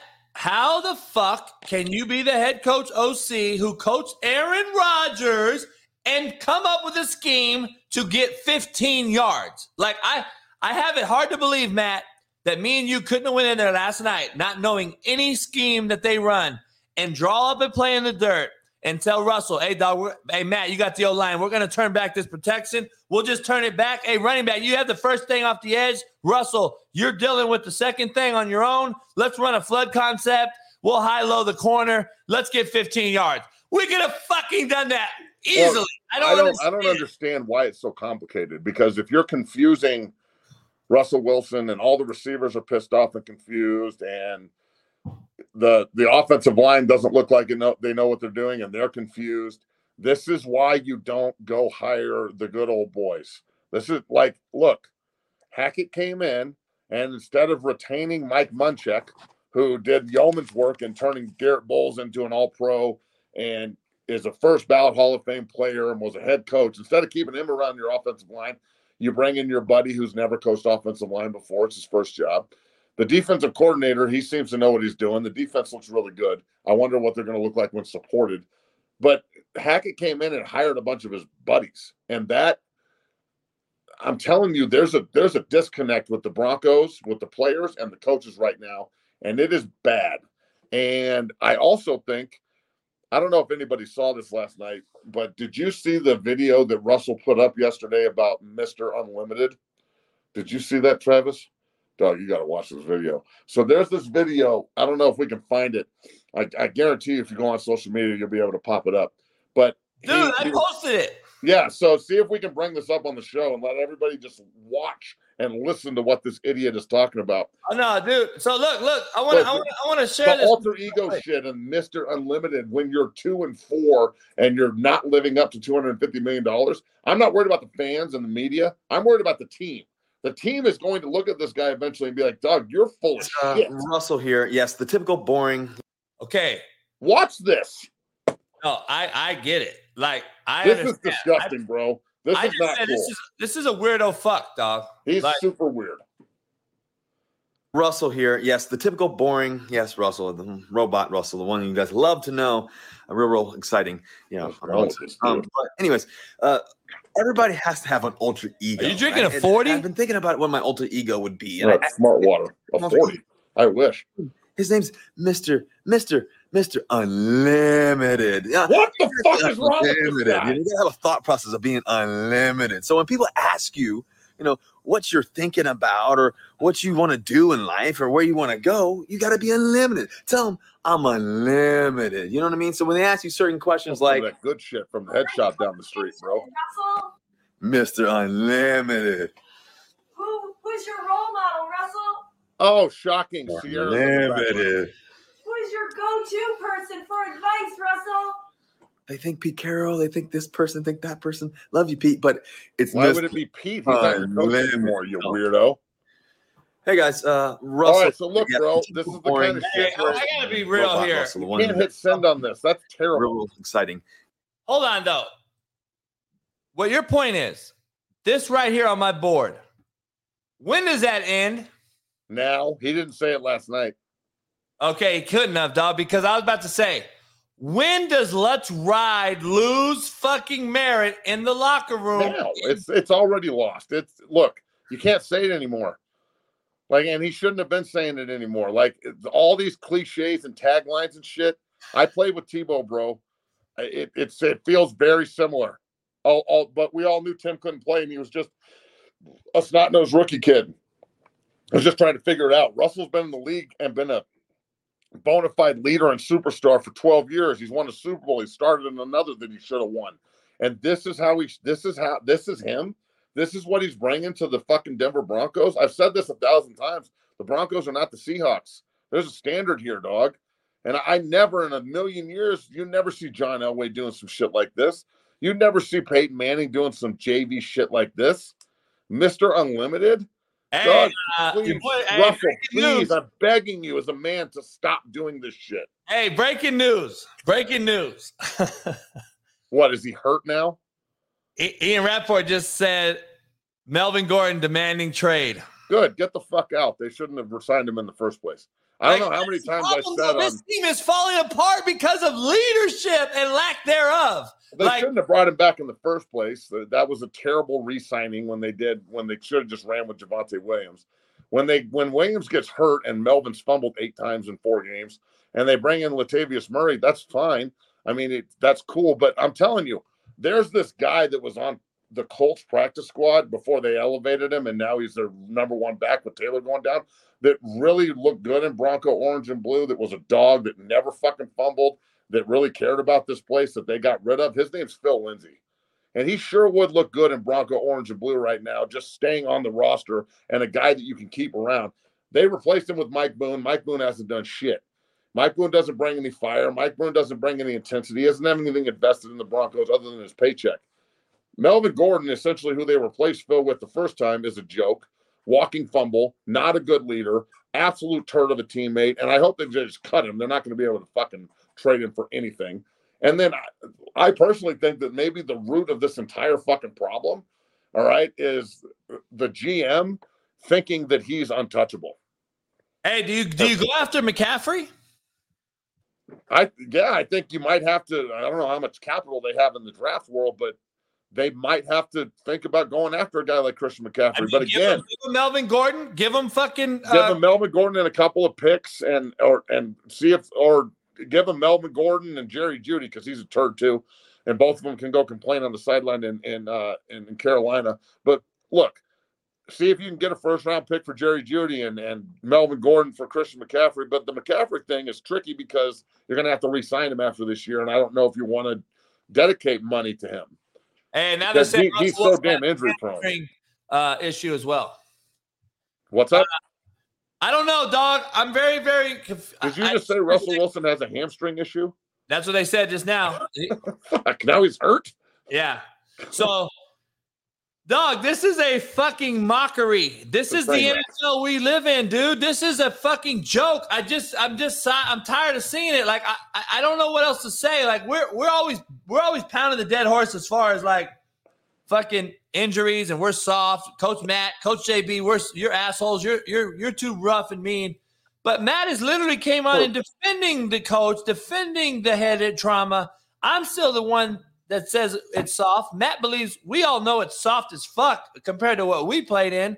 But at the same time, it's like, dog, um, I don't understand where we're going, Matt. I don't understand it. But we got about 20 minutes with you. I want to break down, I want to get into some uh real or fake. I was talking about it before you jumped on. I wanted to get your take on this. Um, first of all, we, I Son think of a bitch. You you answered my question. The Jets are for real, in your opinion, huh? My Jets are fucking rolling. Yeah. Now let me I, ask I you work with I work with their center Connor McGovern, uh, and have been for a really long time, and he's raving about Saleh and the the the attitude in the room, the defense, and Williams going from a snot nosed kid when they drafted him to now probably the best interior defensive lineman in football over the last month. Just Sauce Gardner playing like a 10 year pro. CJ Mosley playing like CJ Mosley. He was he was really scrutinized when they signed him. He is running that defense like he's in Baltimore. They've got some really great edge rushers that are getting after the quarterback. Their pressure rates like number one or two in the NFL. Special teams is balling, and then Bryce Bryson Hall, bro, the, the, the Iowa State rookie is really bought in. The the look, the mama killer, Luke Wilson. All right, the the Mormon Hammer, just out there, just giving it to every mom in New York. The young gravy, the young fucking gravy The, Mor- of the NFL. the, Mor- the Mormon Ham. The Mormon Hammer, dog. The, Mormon the young gravy in the might be the greatest NFL. If you got a mom, I we got, got I a hammer. I gotta, I gotta ask you something though. Who do you Dun, take? dun, dun, It's the Mormon Hammer. We came here to fucking win football games. If I brought up, if I brought up, if I brought up, all right, man, I got a gun to your head. Giants or Jets? Who's the real deal? Who's a fraud? Neither one of them are frauds, but I'll take the Jets over the Giants right now. Ooh, I can't do it. I think Just, just Giants, because I think the Jets defense is ruthlessly good. I I think, think the Giants defense is good, but I think though. Oh, look, both. I love the fact that both teams are relevant again and look like they're on the road to the playoffs. The Jets play the Patriots this, or the, the Jets have the Broncos and then the Patriots. So that's two huge games for them to keep this rolling. They can essentially be a six and two team after that.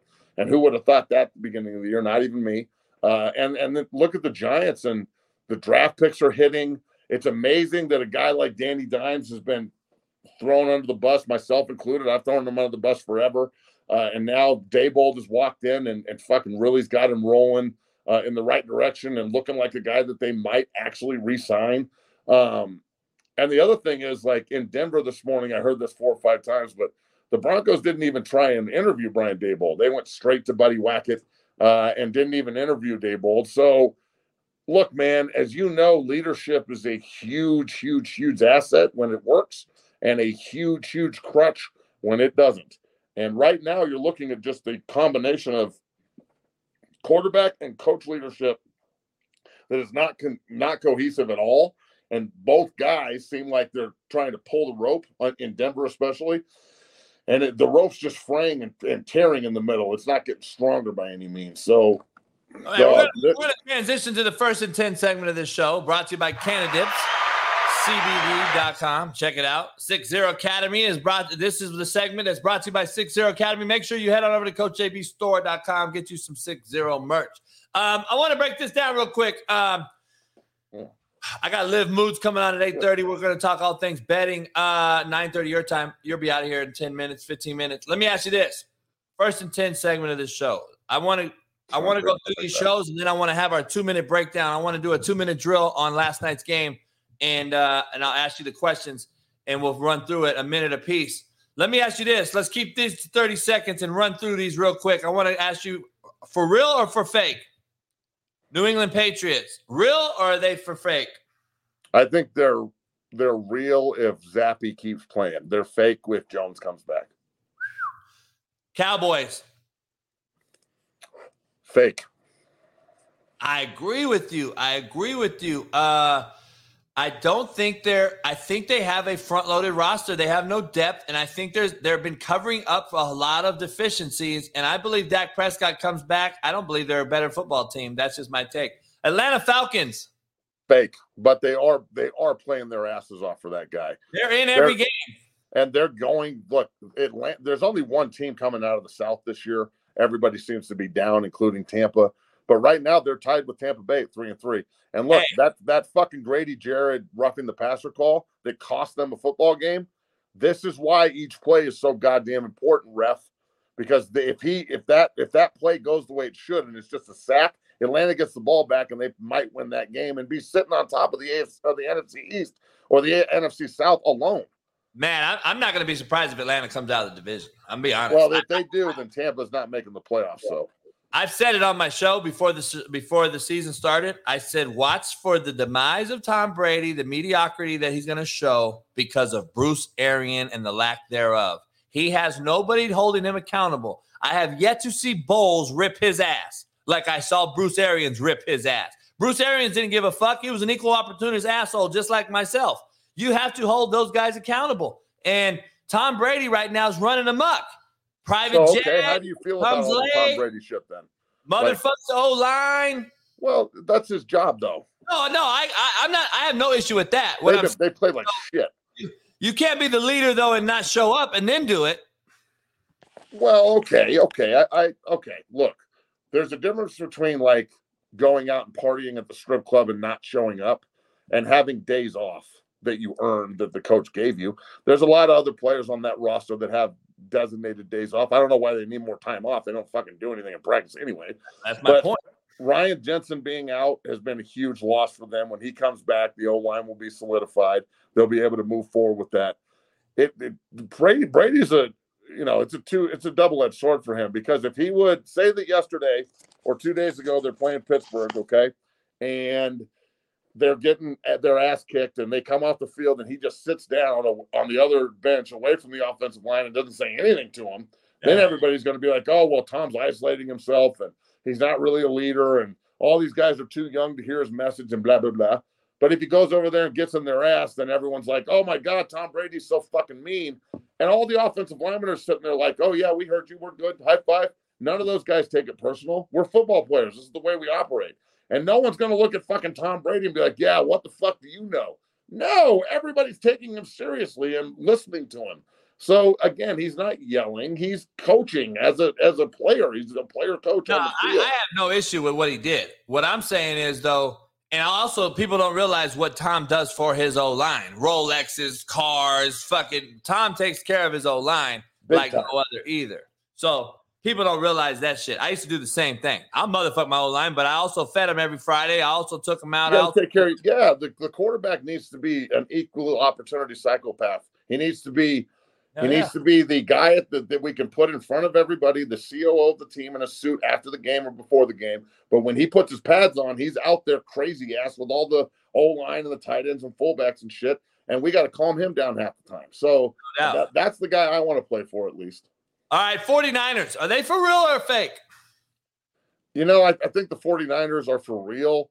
Uh, if they if they can figure out a way to win their division, if they have to go on the road again this year, I don't think it's the same team. Although they did win last year on the road, I just there's something missing from this year's team, and I'm not really sure what it is. Yeah, I don't know if they have the I don't know if they have the perimeter talent that they can get him the football. Deebo Samuel to me is a is a hybrid guy, and I don't know how well hybrid guys work in the NFL. They don't work long. They don't last very long. Deebo's a freak, but he is not a prototypical X that'll give you 110 catches. That- that's what I'm but saying. He's a hybrid. you could get you could get 2,000 yards out of him easy. Yeah, he's a floater. He's a back. He's a wideout. He's a slide. He's a fucking move tight end. Like he does it all. But I don't know how dependable. The 49ers have to figure out quarterback.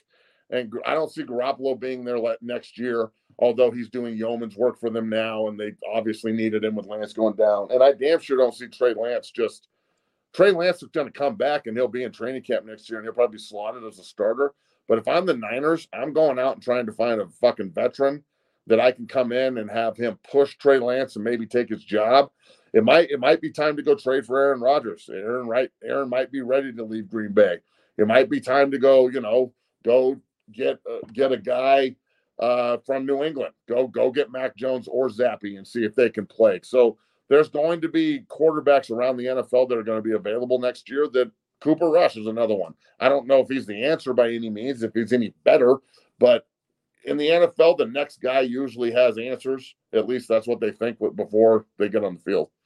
Hey, all right, let's let's. Uh, I want to transition to a, a segment called "Dead or Alive." All right, and we're gonna go through these teams. We we probably spend about thirty seconds on a team. I got. Let's start with your with your guys right in your backyard here, Uh, because we got one, two, three, four, five, six, seven, eight. We got nine teams to discuss real quick before we get to our two minute warning, our two minute drill. The Broncos are they dead or alive? Why or why not? They're dead. Season is over. Um, I uh, I, I really really think that the coach has is in way over his fucking head.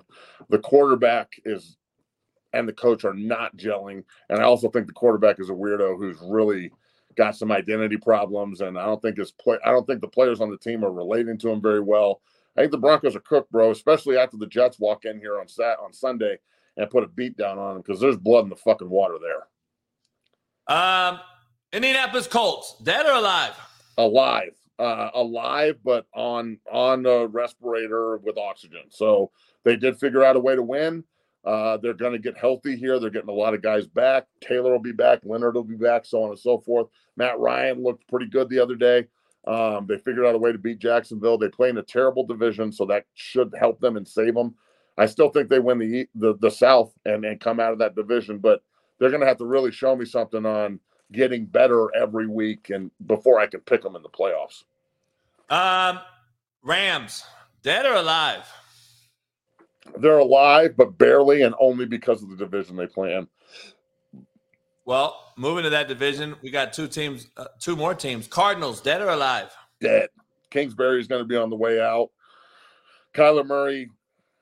Kyler Murray's a, a bust, man. I mean, Kyler Murray is, is a great athlete and he's a good player, I guess, but he's really, really, really underachieving and does not inspire leadership and doesn't look like he knows what he's doing on the field. And uh, seems really, really fucking sensitive and can't be coached. And if you can't get along with Kingsbury, who literally loves the dude, then he's going to have a really hard time getting along with an authoritative head coach. Imagine if like Sean Payton goes to Arizona, fucking Kyler Murray will he'll he'll demand a trade in, in five minutes, dog.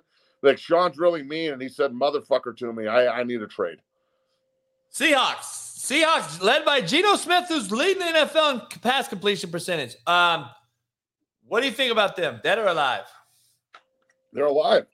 I mean, how can you not look at the Seahawks and say that they're alive? They're three and three. They keep winning games that they're not supposed to win. They should have Um, beat the Saints. and they could they could easily be a four and two team. Geno Smith is balling again. Everybody's bought into Coach Carroll, and I, again, Coach Carroll looks really smart right now, considering he was the guy that was like, "Russell's done. We're going to trade him. We're going to get a bag for him. You know, it is what it is, and we're going to move on with with Geno and roll." And everybody said he was fucking crazy. He doesn't look too crazy right now. All right. Miami Dolphins and the weirdo fucking coach.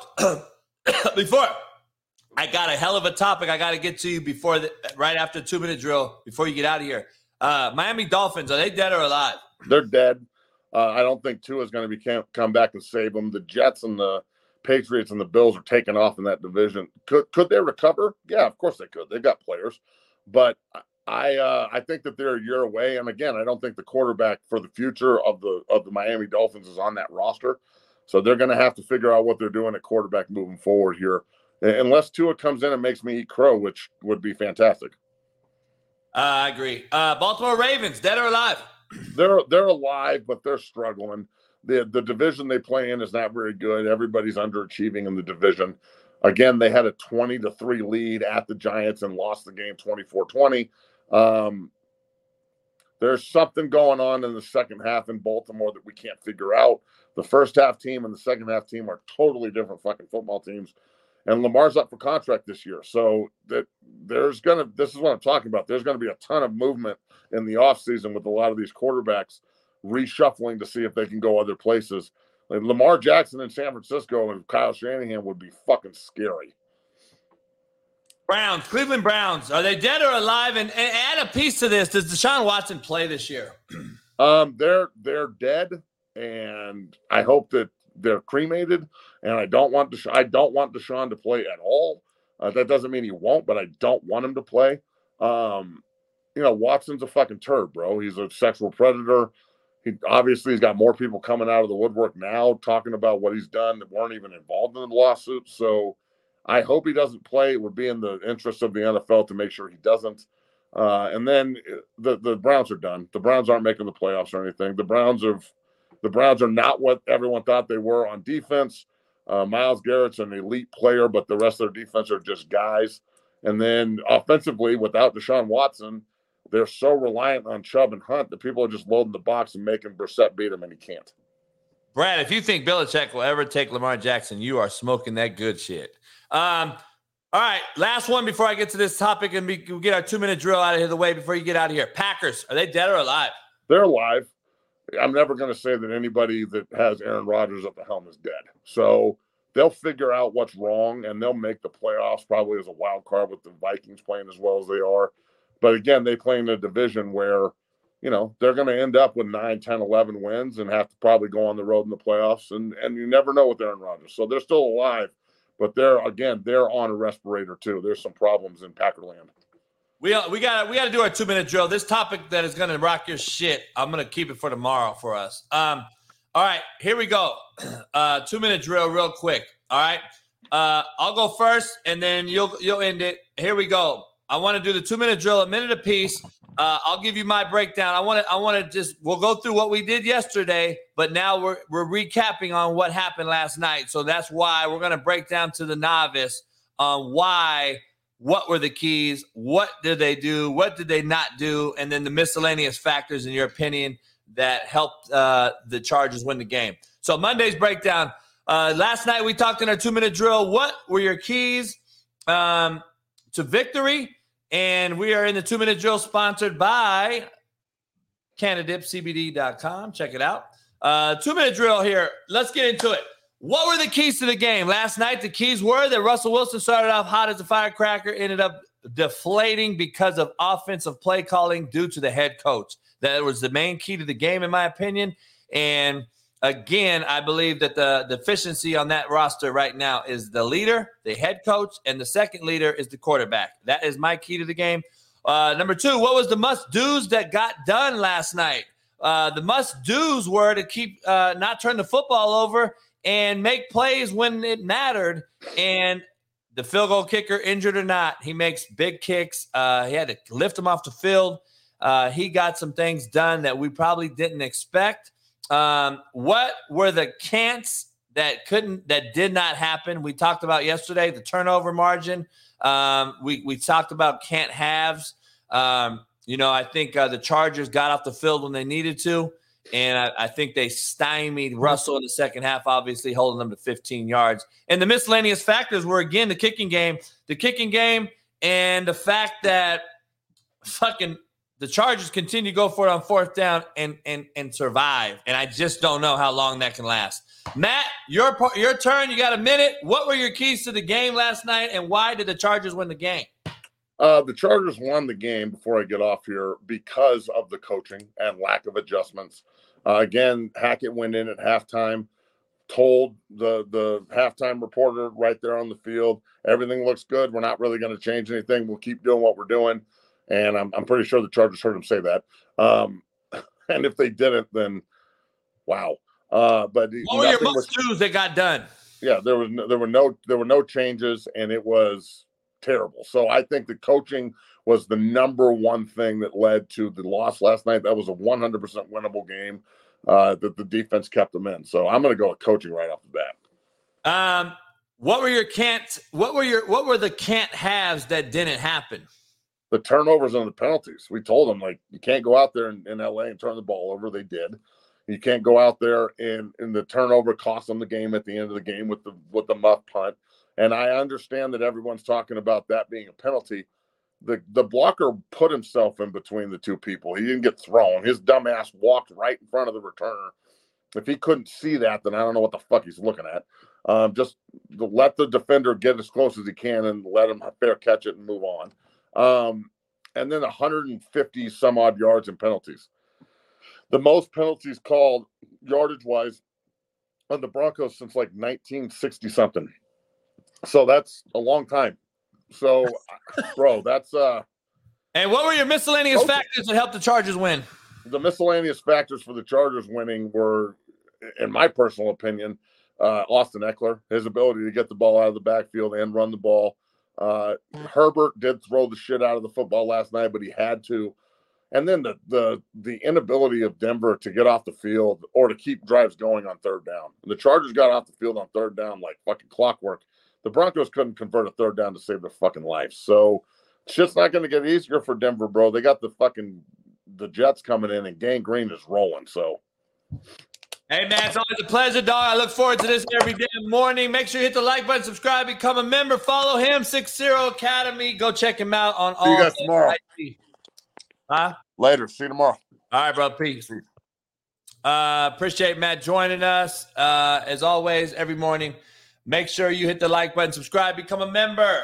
The great, beautiful Liv Moods will be joining us in about 25 minutes.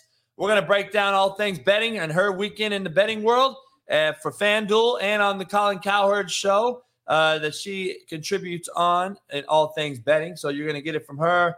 Um, we'll we'll have her joining us here in about 25 minutes. And uh, man, it's been a a hell of a first two hours. Make sure you guys hit that like button, subscribe, become a member. Don't go nowhere. And uh, hey, I'll be right back. Take a piss, give me a coffee, and we'll do the third hour together in a rivaling fashion because I'm going to talk a lot of shit on Talk That Talk Tuesday. Peace. Number one, Lamar Jackson won the MVP. Lamar Jackson's had no issues off the field. He's been he's been great in the community and all those things. Okay. Um, let me get a quote of the day. It's ticking on the bottom of the thing. I didn't even say it. Separation comes from preparation. Make sure you understand that. Separation comes from preparation. There's a reason they put that film contract in Kyler Murray's fucking clause, and it clearly showed last night. I pointed it out even though it's one play, well, I could have pointed out uh, 20 plays. And it is clear that him and the head coach are not on the same wavelength as far as calling plays. Because if they were, you'd have a completely different schematics going on.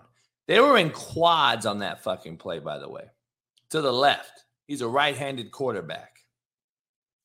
Everything's fucked up from the jump. I'm not even to get into all that. But Lamar Jackson is is a great kid, human, perfect kid you want to represent in your con- your your your organization. All those things. Great, I understand it. But dog, at the end of the day, you still have to produce and win championships. He's done nothing. Lamar Jackson's done nothing of significance. And I told you about this fucking MVP thing in the NFL. It is a popularity vote, whether it's good or bad, on or off the field. Let me break it down. Aaron Rodgers won the last two. Why? Because he's controversial off the field. Plus, we know he's the best ball spinner on it. Lamar Jackson that year was a popular guy. He came in ripping it, running around, freak of nature, all that shit. But we knew he wasn't going to win no real games. Anyone, guys that I know, guys that I know knew he wasn't going to win no meaningful playoff game. But they gave him the fucking MVP. Steve Nash beat Kobe Bryant twice for an MVP in the NBA. You don't think it's a popularity vote? You think Steve Nash deserved it over Kobe fucking Bryant? And then they played in the playoffs that same year and Kobe fucking ripped his ass in a seven. All right, all right, all right. Let's ride. Let's fucking ride. Fucking let's ride. That motherfucker is something else, dog. That motherfucker is something else. I'm gonna be honest with you. Let's ride. Uh, hey, hit the like button, subscribe, become a member. Head on over to CoachJBStore.com. Get you some merch. We got the Fire limited edition signed football by me if you want one. Plus, we got all the new merch, Coach JB store merch, plus all the slapdick gear is still there. Don't trip. Hate me now, love me later's there. My book and poster. Head on over there, check it out. Um, so let's get to this. Uh, we got about 20 minutes before Liv Moods joins us uh, to end the show as all things betting for this week's Thursday night's game. Again, another Amazon Prime fucking gem, I'm sure. Uh, I don't even know who plays, dog. I'm, I'm fucking so over playing, watching this Thursday night games. It blows my fucking mind. Um, I, am going to ask her an interesting thing. I, I have to, uh, I got to get into some things because it's very, very important to me that I break down uh, some shit, man, because uh,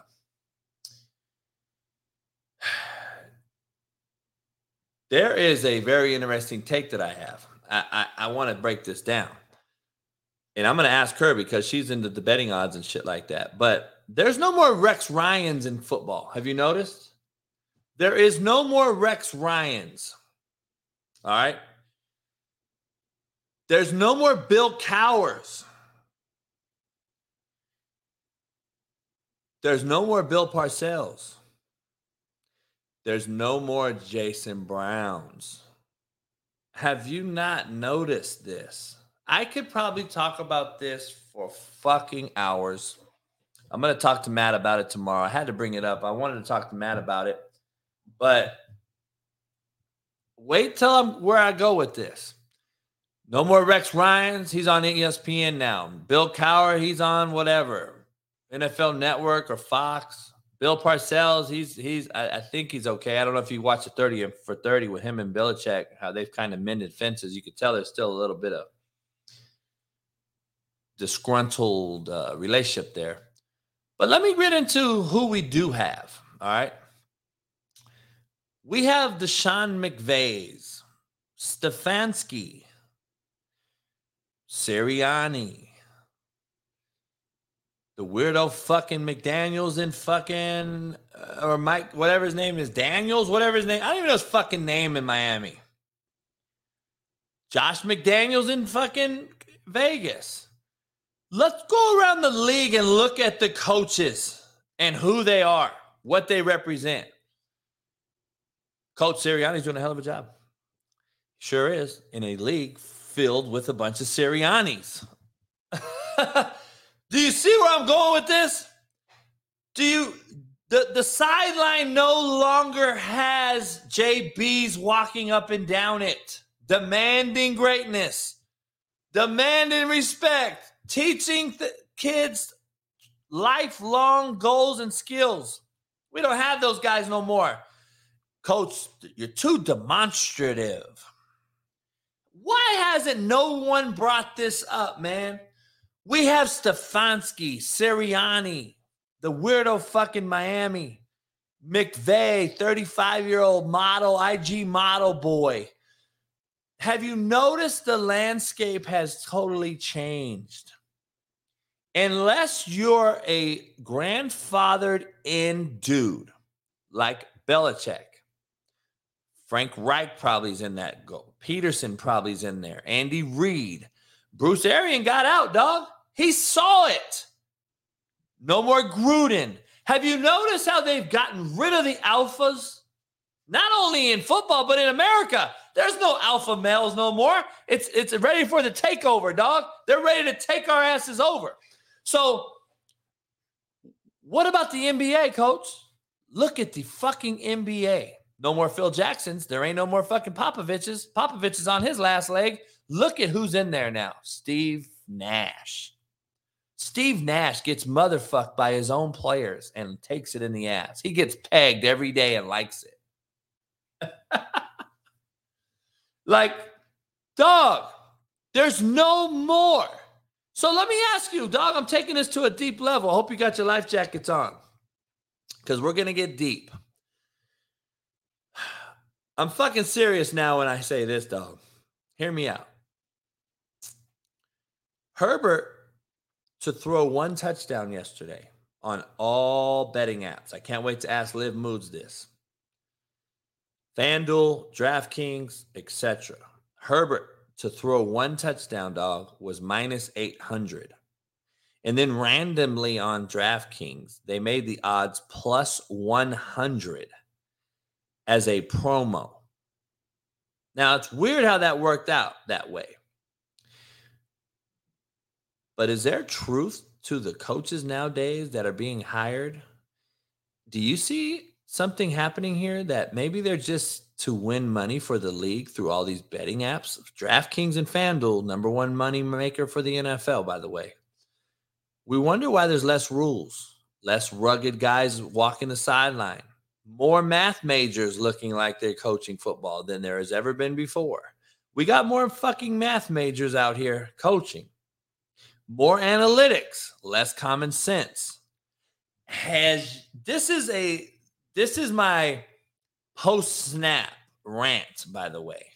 So I just want to bring that up because we are in the post snap portion of this show brought to you by Roman, ro.co slash coach JB. Are we in an era that we want to hire math majors? so we know how to do analytics and get FanDuel and DraftKings more revenue for the league? Is this a conspiracy theory, JB? Maybe it is, but it's a fucking good one, I must say myself. Ain't nobody talked about it. Why haven't we talked about who's roaming the sidelines for our franchise? Think about it. Math majors and less tyrants. Less tyrants. But guess what? Goddamn, man. Kids sure knew respect back then. They sure understood protocol. They sure knew hierarchy. They sure didn't demand trades at an all time high. They sure knew respect with their coaches and peers. They sure weren't transferring at all time high. They really didn't care about social media and fucking tweets and relikes, retweets. But guess what? That's when Rex Ryan, Bill Cowher, Bill Parcells, and the JBs were on the sideline. Dog, I'm just telling you right now, it is starting to look real, real fishy to me. I've never been in the conspiracy thing in this NFL. But goddamn, if Stefanski, Sirianni, fucking this motherfucker for the Denver Broncos, have you seen the motherfucker? Have you just looked at him? So I'm just being honest. Like, where are we right now? Because I'm going to say that is a very interesting thing how FanDuel and DraftKings changed Herbert.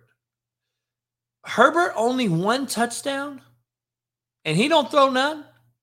Who the fuck broke the bank last night on that shit? Minus 800 to plus 100 before kickoff? How do we know that, DraftKings? I'm curious. How the fuck did we know that odd making change? That is a very, very critical one in the betting world, people. Like, but I got to be honest. I'm to go through the NFL real fast while we wait on Liv Moods to join us. I got to go through these these rosters real fast. I'm to pull up head coaches in the on the NFL right now. All right, I want to pull up these head coaches. Bill Belichick, OG, right? We know he's an OG. You don't hear no drama coming out of Patriots other than just normal shit. We don't have an OC, etc., etc. Mike Tomlin, OG. He controlled AB as good as anyone in the history of football. Anyone has ever been controlled by a coach. AB was him. And then when he got out of there, look what happened. Look what fucking happened. All right. Andy Reid. Hey, you can see that those guys have bought into that franchise and that head coach. We know that's good. Mike McCarthy. I think at least he's comes from the OG cut of cloth. Uh, the Cowboys have bought into him again this year. It seems like he's got a Super Bowl win. Um, he's old school a little bit, but at, at, the same time, he may be incompetent. We don't know. But incompetence and soft are two completely different things. John Harbaugh, I think he's a, he's a man's man's coach. Ron Rivera, a man's man's coach. Doug Pederson, a man's man's coach. Lovie Smith, I believe he's a man's man's coach. Pete Carroll's a man's man's coach. Now, this is my questioning. Frank Reich, I love Frank Reich. I don't know how good of a head coach he is. Um, looks questionable right now, but he's old school, grimy quarterback that Matt talks about all the time. I like Frank Reich. Josh McDaniels, no fucking way. He's a math major. Dennis Allen, I, I think he's a grimy defensive coach, but I don't think he's a head coach. And I don't know if he's demanding from the entire team what a head coach should be demanding. Matt Rhule, fuck no. I know Matt well he's not ready for no NFL. He's not a math major, so to speak, but he's not that man's man's coach. Brian Daboll, he has figured out how to play the game. I believe he's figured out how to play the game. Brian Daboll is a guy the players want to run through the wall for because he's adapted to this society. He's adapted to playing the game, which I say all the time. You got to learn how to play the game or get out. Go do something else. Daboll's figured it out. He's not too old school, but he has old school beliefs. And he's a trendsetter when it comes to innovativeness on offense with a lackluster O line, horrible wideout play, and an average quarterback play with Daniel Jones, who's getting it done. Um, but they're five and one, and you can't argue that. Cliff Kingsbury needs to go back to college. If that, he's not very good coach. He's all who you know. He is definitely a math major. Zac Taylor, definitely a math major. He's a JUCO guy too. He was just in my office recruiting. It seemed like yesterday uh, when he was with uh, University of Cincinnati. It's crazy. Sean McDermott, I think he's a man's man's coach. I like Sean McDermott. Vrabel, he's the man's man's coach. Um, Matt Eberflus, who the fuck is that? Who the fuck is Matt Eberflus? A math major. So the the trend as I go down this list is starting to get rid of the old G's and bringing in these math majors who want to do analytics. I bet you Mike Vrabel ain't doing analytics. I bet you Pete Carroll, Andy Reid, Mike Tomlin. I bet you they're not doing the analytics on at an all time high. Here, let's get into Todd Bowles. I think he's a man's man's coach, but I think he's a defensive coach who doesn't know how to talk to offensive coaches because he's never been a head coach or offensive players. And Tom Brady needs to be motherfucked like Bruce Arians used to do. Todd Bowles isn't that guy. He's used to being a coordinator. It's hard to transition from a coordinator to a head coach. Head coaching side. If you sit in this chair, it is completely different. So understand that. Kyle Shanahan. I I, I think he's another uh, product of nepotism. Um, you know, I think he's a great OC in the in the NFL. I don't know how good of a head coach he is. Uh, I think he's had loaded rosters, and I don't know if he's underachieved or not as a head coach. I think he's an OC. Some people need to stay OCs, um, but I would say he's a man's man's coach. I'm not going to say he's a math major. Brandon Staley, fucking math major all goddamn day. The epitome of a math major. He's the epitome of a math major in this league that we don't need right now. I'm just telling you. Uh, Matt LaFleur, Matt LaFleur. I, I think he's a math major, dog. I'm not leaning towards man's man's coach. I think he's a math major. I truly think he's a math major. I think he's the wrong coach for Green Bay because Aaron Rodgers needs a motherfucking grimy motherfucker that's going to go get some fucking wideouts for his all Hall of Fame quarterback and do some things like that. Dan Campbell. Ash, you all right, dude? God damn, homie. Um, Dan Campbell. He's a man's man's coach, but I think he's a fraudulent man's man's coach. I think he's a fraud. The reason I say that is because you you can't be teetering and tottering the fence.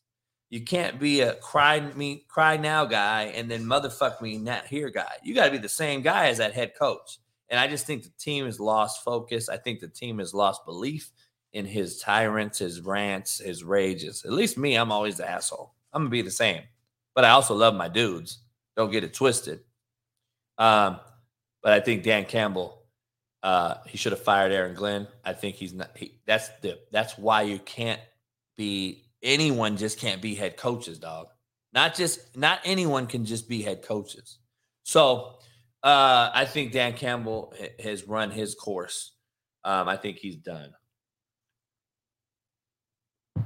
Now, let me get to Steve Wilks. He's an interim head coach right now. Okay. Uh, and it's very interesting, dog. I still got 10 minutes here. Let me break down who's not coaching. Let me break down who's not coaching. I'm doing a book signing event this Saturday for my my my cigar launch in Costa Mesa, California at High Times, 3 to 8 p.m. this Saturday. Uh, Newport Beach, Costa Mesa, called High Times Wine and Spirits. Uh, we launched my slapdick cigar, so I'll be doing book signings there, uh, plus whiskey bottles, etc. All right, let me break this down. Let me show you recently who's been booted out of the league. All right.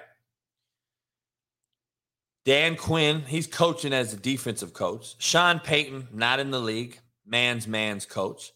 John Gruden, not in the league, man's man's coach. Um, Mike Zimmer, a man's man's coach like a motherfucker. He's helping Deion fucking Sanders out at Jackson State. Robert Saleh, I'm sorry, I have him on here. Um, you know what? I, I'm going to put him as a man's man's coach um, because I believe he's adapted to today's player and society as a whole. Plus, he's a man's man's coach. He's a defensive minded guy. He's a gritty guy. So uh, I forgot about Saleh. Um, Bruce Arians, man's man's coach. He's out the league. Bill Cowher's not in the league no more. Bill O'Brien is college, man's man's coach. Jeff Fisher's been booted out. John Fox has been booted out. Chuck Pagano's been booted out. I mean, let's just look at the coaches, dog, that aren't coaching no more. Like just the the real, real ones that pop off at you real quick. Sean Payton, for some fucking reason, he saw some writing on the wall. He got out. Okay. John Gruden, they forced him out. They forced him out. Wonder why? Man's man's coach wanted to get rid of Carr. He knew Carr wasn't the guy. He wanted to make moves, but he's too boisterous. Mike Zimmer, he told ownership to fuck off, basically. Man's man's coach. Guess what? He don't even get a job. How do you not get a job, Mike Zimmer? How does Mike Zimmer not get a head coaching job or a defensive coordinating job in the NFL? You got to be shitting me. One of the best defensive minded football coaches ever. He is literally the epitome of what the NFL is. And guess what? He didn't even get offered to get coached anywhere. He's coaching with fucking Deion Sanders at Jackson State as an analyst. As an analyst.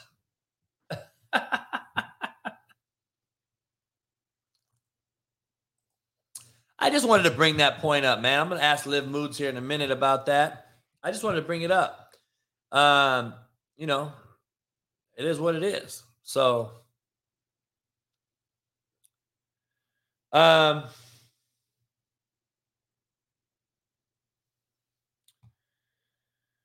ah, so much to talk about, man. So much to talk about. We have Liv Moods coming on 30 minutes. It's great having a lot of content so I can have it for the next days. And we rock the house every morning here at 6 to 9 a.m. Make sure you hit the like button, subscribe, become a member. Liv Moods will be joining us here in about three, four minutes. We'll break down everything betting, her picks, what she expects this weekend, uh, college and pro. Her TCU Horned Frogs got it done. Um, and we'll talk a little basketball with her because that's what she uh, is excited to start. Um, so she's got some uh, she's got some basketball bets uh, as well. Um, when does the basketball season start? Is it today? I'm, I don't know if it starts today or not. Um, is is the launch of the NBA today? Curious, uh, but interesting take, isn't it? I'm curious. It's a very interesting take on what I just brought up. Look at the landscape of who's walking the sideline right now. Fucking interesting. Interesting. Um, tonight is the start of the NBA, huh? Fuck. So the Lakers Nuggets started off. Is that right? Lakers Warriors Celtics Sixers. They start tonight. Interesting. Interesting. Um, fuck. NBA turned right around, man. God damn. We're gonna see. Hey, Manny Weather, we're gonna see your Lakers tonight, dog. Eddie Manyweather, you have the top three defense in NFL, and now you're saying Zimmer should be your defensive coordinator. Holy shit, homie, you say some crazy off the wall shit. Come on, Eddie, dog. Miss me. We're going to see. I can't wait to see. Didn't we bet on the Eagles? Okay, I thought we bet on the Eagles and the, and the Cowboys. Who wins that division? I'm sure we got that bet on. Okay, that, okay, cool. Um, but also, I'll, I'll add a bet. I'll add a bet with you, Eddie, if you want to bet. I'll add a bet. I tell you, I bet you that over the next five games, Dak Prescott has a worse record than Cooper Rush's first five games. Want to bet? Let's bet, homie. Annie up. Scared money don't make no money.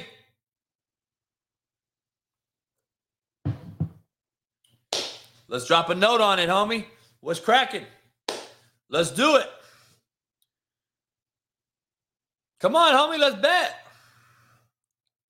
I bet Cooper Rush through his first four starts are better than Dak Prescott's next four games. Let's bet. All right, let's bet. All right, we got it. We're in. Shook, shake hands. Bam. Let's do it. Um, curious to see this Laker team tonight. Uh, I, I don't know how good they're going to be. I don't know how good they're going to be. Uh, I don't think they're very good, but we're going to see. We're going to see. Um, we're going to check it out. We'll we'll see. We'll see. Can't wait to ask Liv uh, about those two games because I'm surely betting those games tonight, Hector. If you're in here, Hector, I'm betting some NBA tonight. Shit, I'm I'm betting some FanDuel. Uh, I gotta say FanDuel because Liv's coming on. I got I'm gonna bet some FanDuel uh, tonight. You know what I'm saying? Even though they're not my choice, uh, I have reached out to FanDuel by the way to be a sponsor for this show. So hopefully we'll hear back from them. They did respond to me, so we'll see. Um, we're gonna see about getting them on. Um, very curious, dog, to see. And then we got baseball tonight. Philly, the Philly and the Padres. Fucking Padres, dog, beat the Dodgers. That's a fucking mockery. And then the Yankees, Cleveland, I guess, got postponed. I did not know. I did not know they got postponed uh, because of a rain out or whatever. I don't even know. Do the Indians have a shot? The link ain't working, Mac.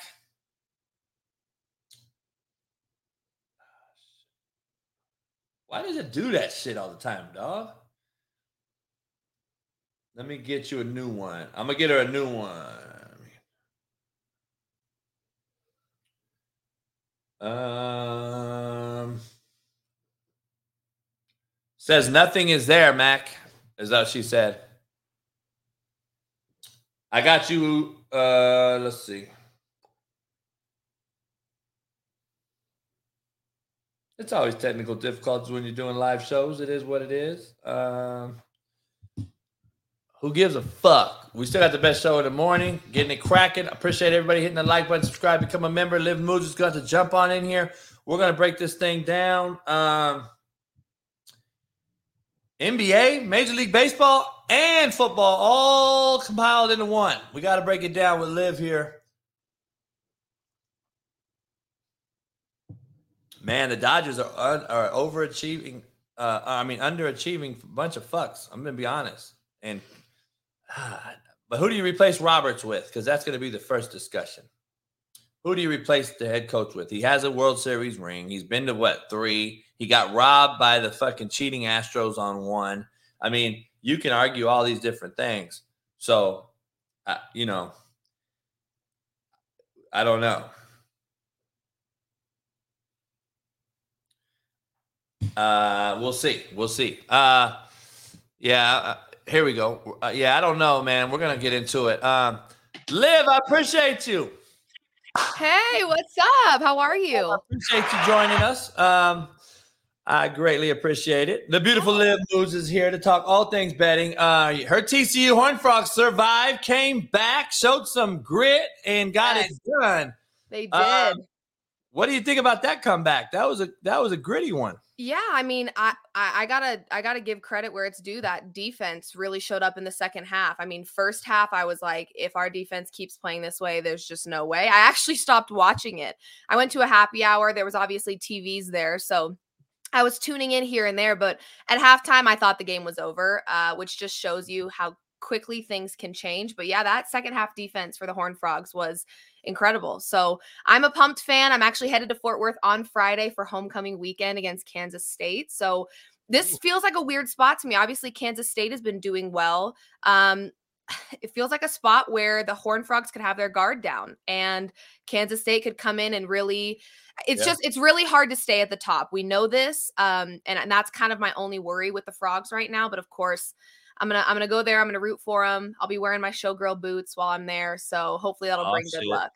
I hear that. I hear that. Hey, let me ask you something. I just had a debate. I just brought this topic up. I just thought of it last night, and I was like, I, I need to ask Liv this. So I was just talking about there is no more JBs walking the sideline in, in NFL football no more. We got a bunch of math majors. You got this weirdo in Miami Dolphins. You got these weird looking cats, Sirianni, Stef- Stefanski, McVay as IG model, 35 year old. Like, there's no more Rex Ryans. There's no more Bill Parcells. There's no more Bill Cowhers. There's no more grit and grind walking the sideline. And I was thinking about it. I was like, why are we re- replacing those guys with this new era of guys? Now, I'm all for change. I get it. Generations change, things change. But let me ask you something. Do you think that there's a possibility, and I hate doing conspiracy theorists, that we're going to math majors and these guys that look like analytic guys over common sense guys because of the betting apps that are so prevalent right now, making so much money for the NFL? Because I have to ask you this. Justin Herbert yesterday was minus 800 to throw one touchdown. And before the game, they changed it on DraftKings to plus 100, and he don't throw a touchdown. How ironic is that? Like, is that something you look at all the time as far as the, the changes? listen being in betting you know you never want to you never want to talk about the the the industry or the sport as if there's like any sort of rigged anything Right. going on i don't believe the nfl is rigged for a lot of different reasons because i i don't believe that the players who love their sport would allow that. I don't think they'd be a part of that. Now I'm with you. that's not to say that you know we see some calls with refs we see some calls with you know we see different things that happen any given sunday that are just like huh and i and there's actually a lot of people that are in the sports betting space that say if it's boosted in any sports book i know fanduel has a lot of great boosts and oftentimes the boosts do hit. So it's not really a, a theory that works all the time but to your point, a passing touchdown for Justin Herbert any given weekend is easy money. But now that you're getting better value on it, all of a sudden it's not hitting. So it is a little weird. And I do think that the game is maybe getting a little bit more strategic and a little bit more analytical rather than just, like I said, I was talking about this with you last week. It's not just a talent to talent basis anymore. I mean, you look at that Chiefs Colts matchup, the talent was clearly the Chiefs. But you've got these weird things that are happening. And I do think that the sport is becoming more strategic, more analytical, more about the numbers. So, yeah, I think we are seeing a shift. Um, is ble- is betting part of that? Maybe. Uh, but it's yeah, it's again, there's for me, it's more so like you see some of the refs with some calls that are like, that just make that just like totally broke my bet. That call Right. right there in the final stretch of the game just absolutely lost me money. And and you see it a lot. So it's it's interesting. It, it makes you kind of wonder. I'm sure. with you though. I played in the I played in the league. I had a cup of tea. I understand that th- there's no way to throw a game as an NFL player. I don't care what anyone thinks. Yeah, oh, you can no. throw the game. No, you can't. It's just impossible. You're not going to be out there and and literally, oh, you just a guy trips and falls. Like you don't see it. It's not. I don't buy into that shit. I I know the NBA had the one ref Donaghy Donaghy or whatever that that that was supposed to be ref, you know, taking the fall and and and doing that and taking the uh, the, the money, but I don't think you can do it as a player, like as far as shave points, right? Um, but I do see some different uh, differences in who's walking the sidelines now and how much analytics have brought into this. And it's just like analytics kind of favor odds a little bit more than they do common sense. Like common sense is like kick the ball, like kick Totally. the field. Absolutely.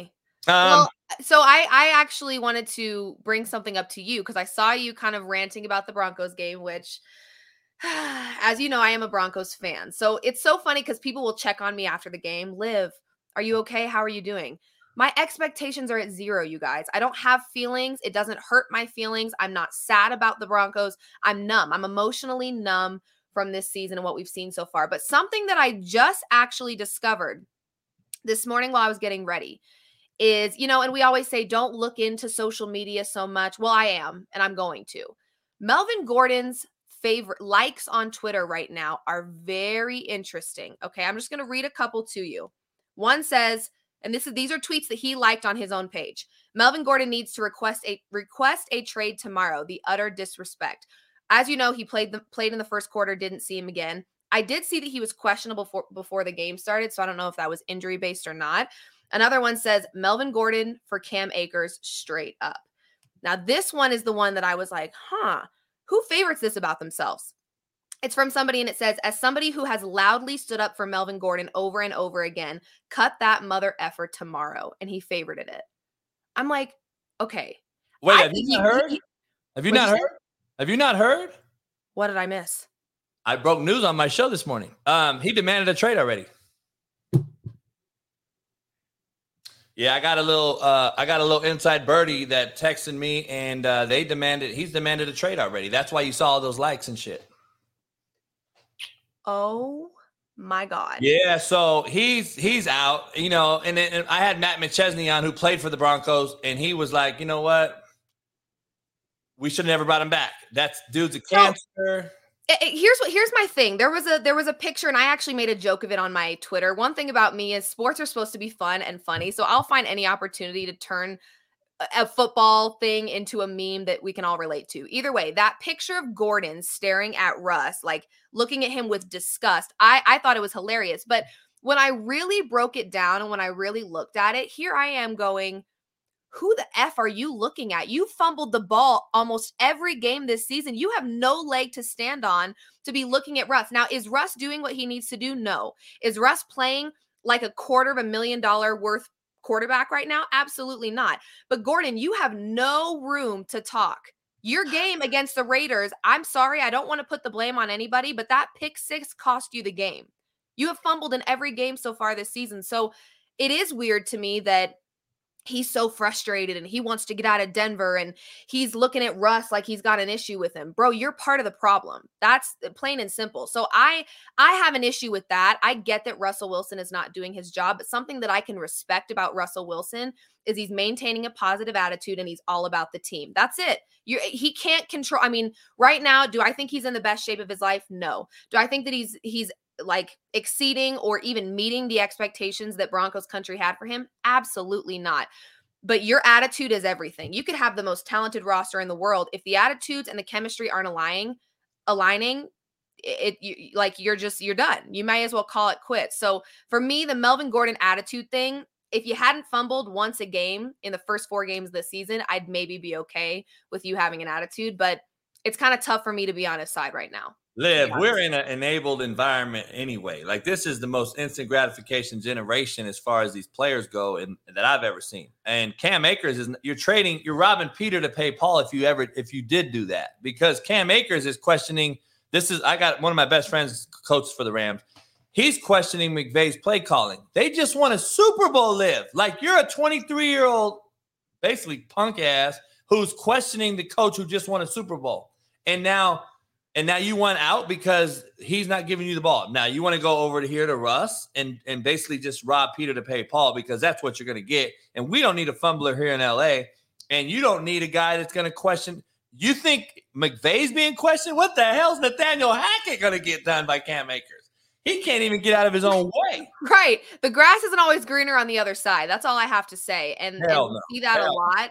And It's I, bad. I, yeah, I'm Liv, Liv. What were the odds that that I don't know if there is an odd on this, but you would know if anyone like that Russ throws for 15 yards in the second half of a football game. Like that is that odd, that odd did not exist. But if you win had- millions of dollars?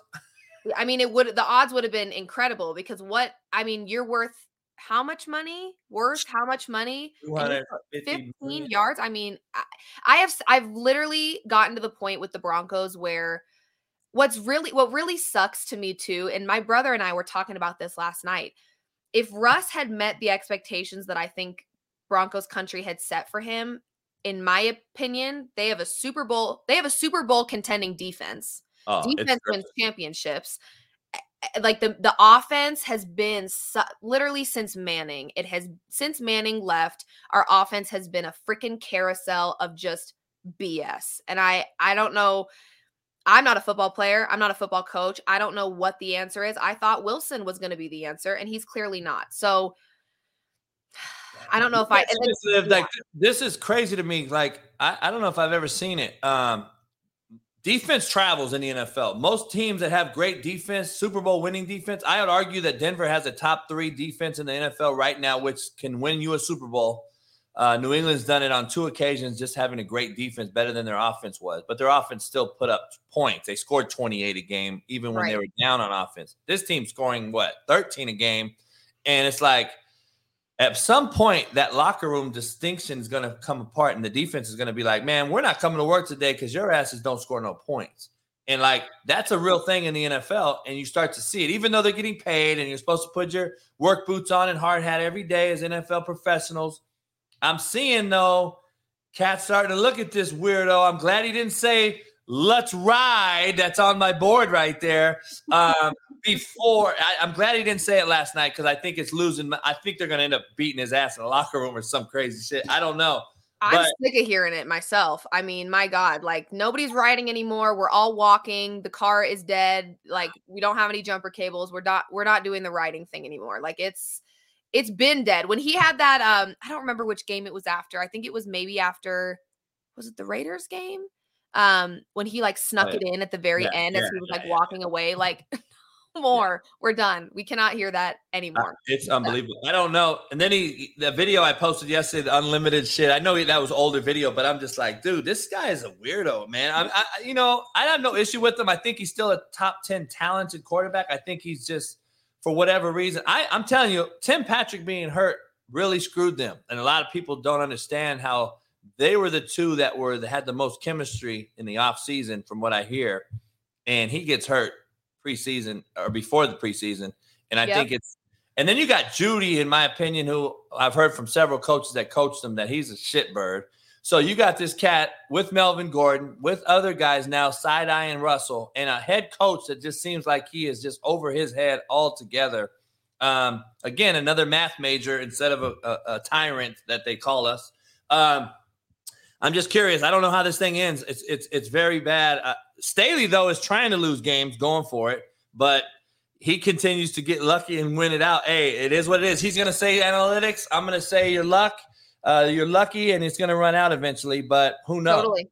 Um, your picks, I, I I pay attention.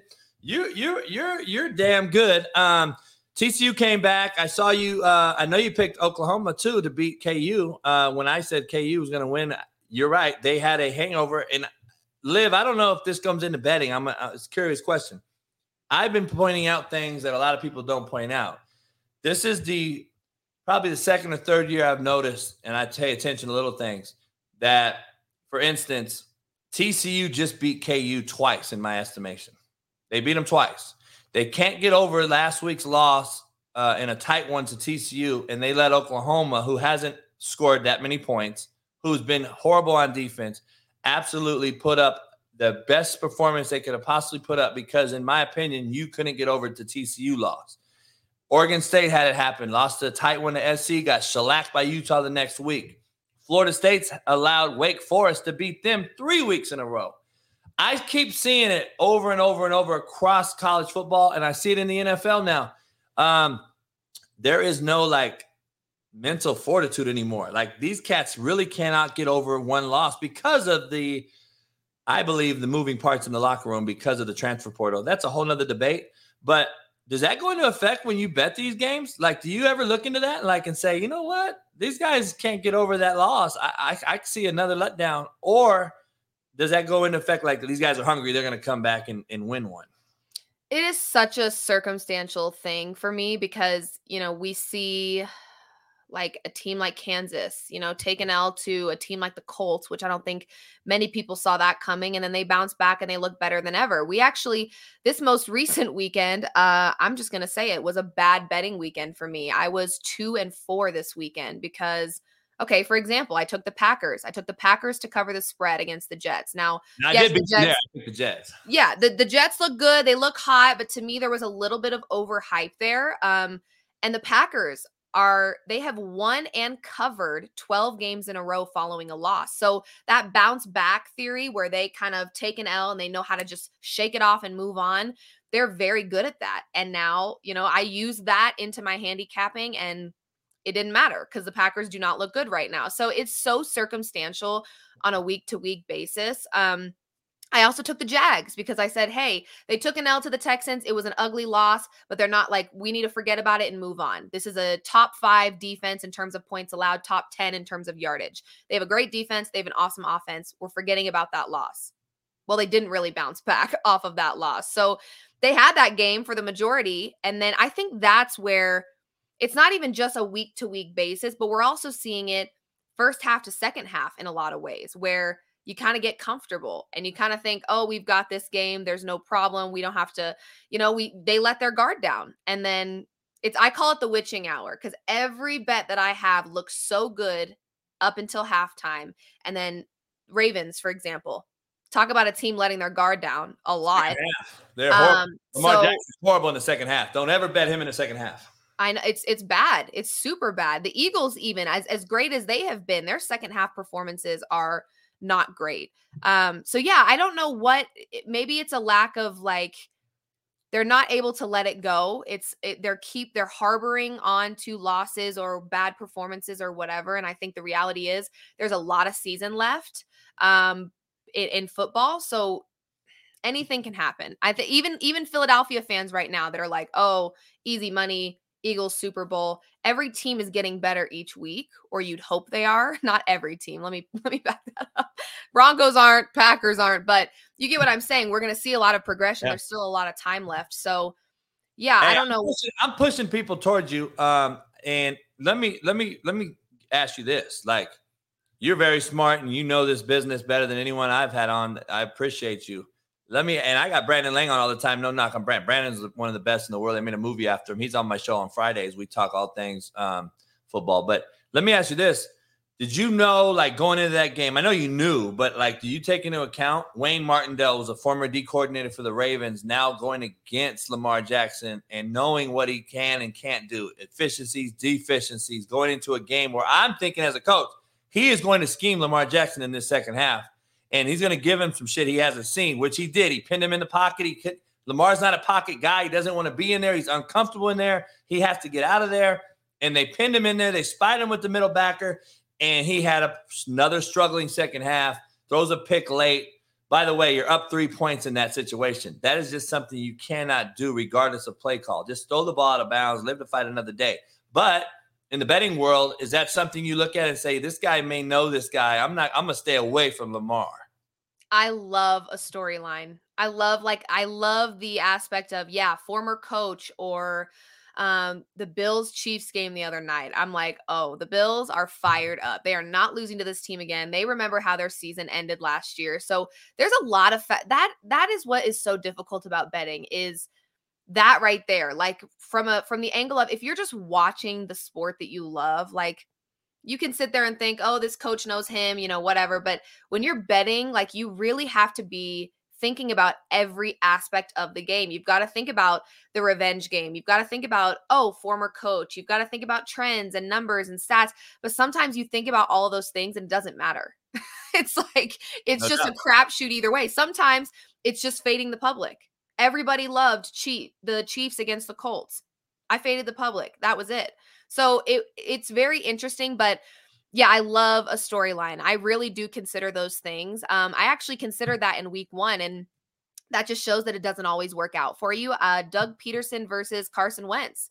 I love that. I I was like, if there's I'm anybody that knows you, you know Wentz better in this spot, it's it's Pederson. You know, he's he acquired him when he was with Philly, and and you know I'm really liking what Doug Pederson's going to do with this offense. I was kind of right on with what I was predicting for the Jags. It just didn't happen week one. It started week two and then went from there. So, yeah, it's, I, I love those things though. I looked at that in week one, thought it was going to work out for me. It didn't. So sometimes it does, sometimes it doesn't, but I do consider it for sure. Let me ask you this: This has got to be exciting times for basketball and and all these things. Uh, This season, I guess you got Major League Baseball, World Series time, October. You got ma- basketball starting back up. I'm like, damn. So we got we got Lakers Warriors tonight, 76ers Celtics. I did not even know tonight was the night. So I I, got to get on FanDuel and and and go make me some bets. Um, and then you got NFL in full swing, and then you still got college football, the college football playoff. You're to have college basketball starting up. What uh is this? Just like the the betting's uh, dream time of the year right now? Yes and no. This is the time of the year where the shuffle, huh? Oh yeah, it's a lot. I mean, I'm like fully locked into into football mode right now, but obviously the NBA is starting. I do think it's a little it's nice because you know, if I'm having a cold streak in the NFL, it's like, all right, let's let's hop over to basketball. Let's see if we can make some get our units up and and kind of you kind of sometimes need a break. Like there are right around I want to say like week 7 or 8, it's like, oh my god, if I lose another bet, I'm going to lose my mind. It's just it's like the constant crazies, the Sunday crazies, like it happens every Sunday. So I do like having the NBA there if I need it, if that makes sense. But yeah, I mean, in my position, I, I've talked to you about this before. It's not like I'm a team reporter for one team. You know, I have to know every team. I have to know every player in order to bet the game correctly. You got you got to know those things. So it's not just you know the Broncos and the Nuggets. It's every team, and so it is a lot. It's a lot of information. Um, but no one expect that's why I always tell people if you're going to get into betting, find a sport that you love. I've got two, it's football and basketball.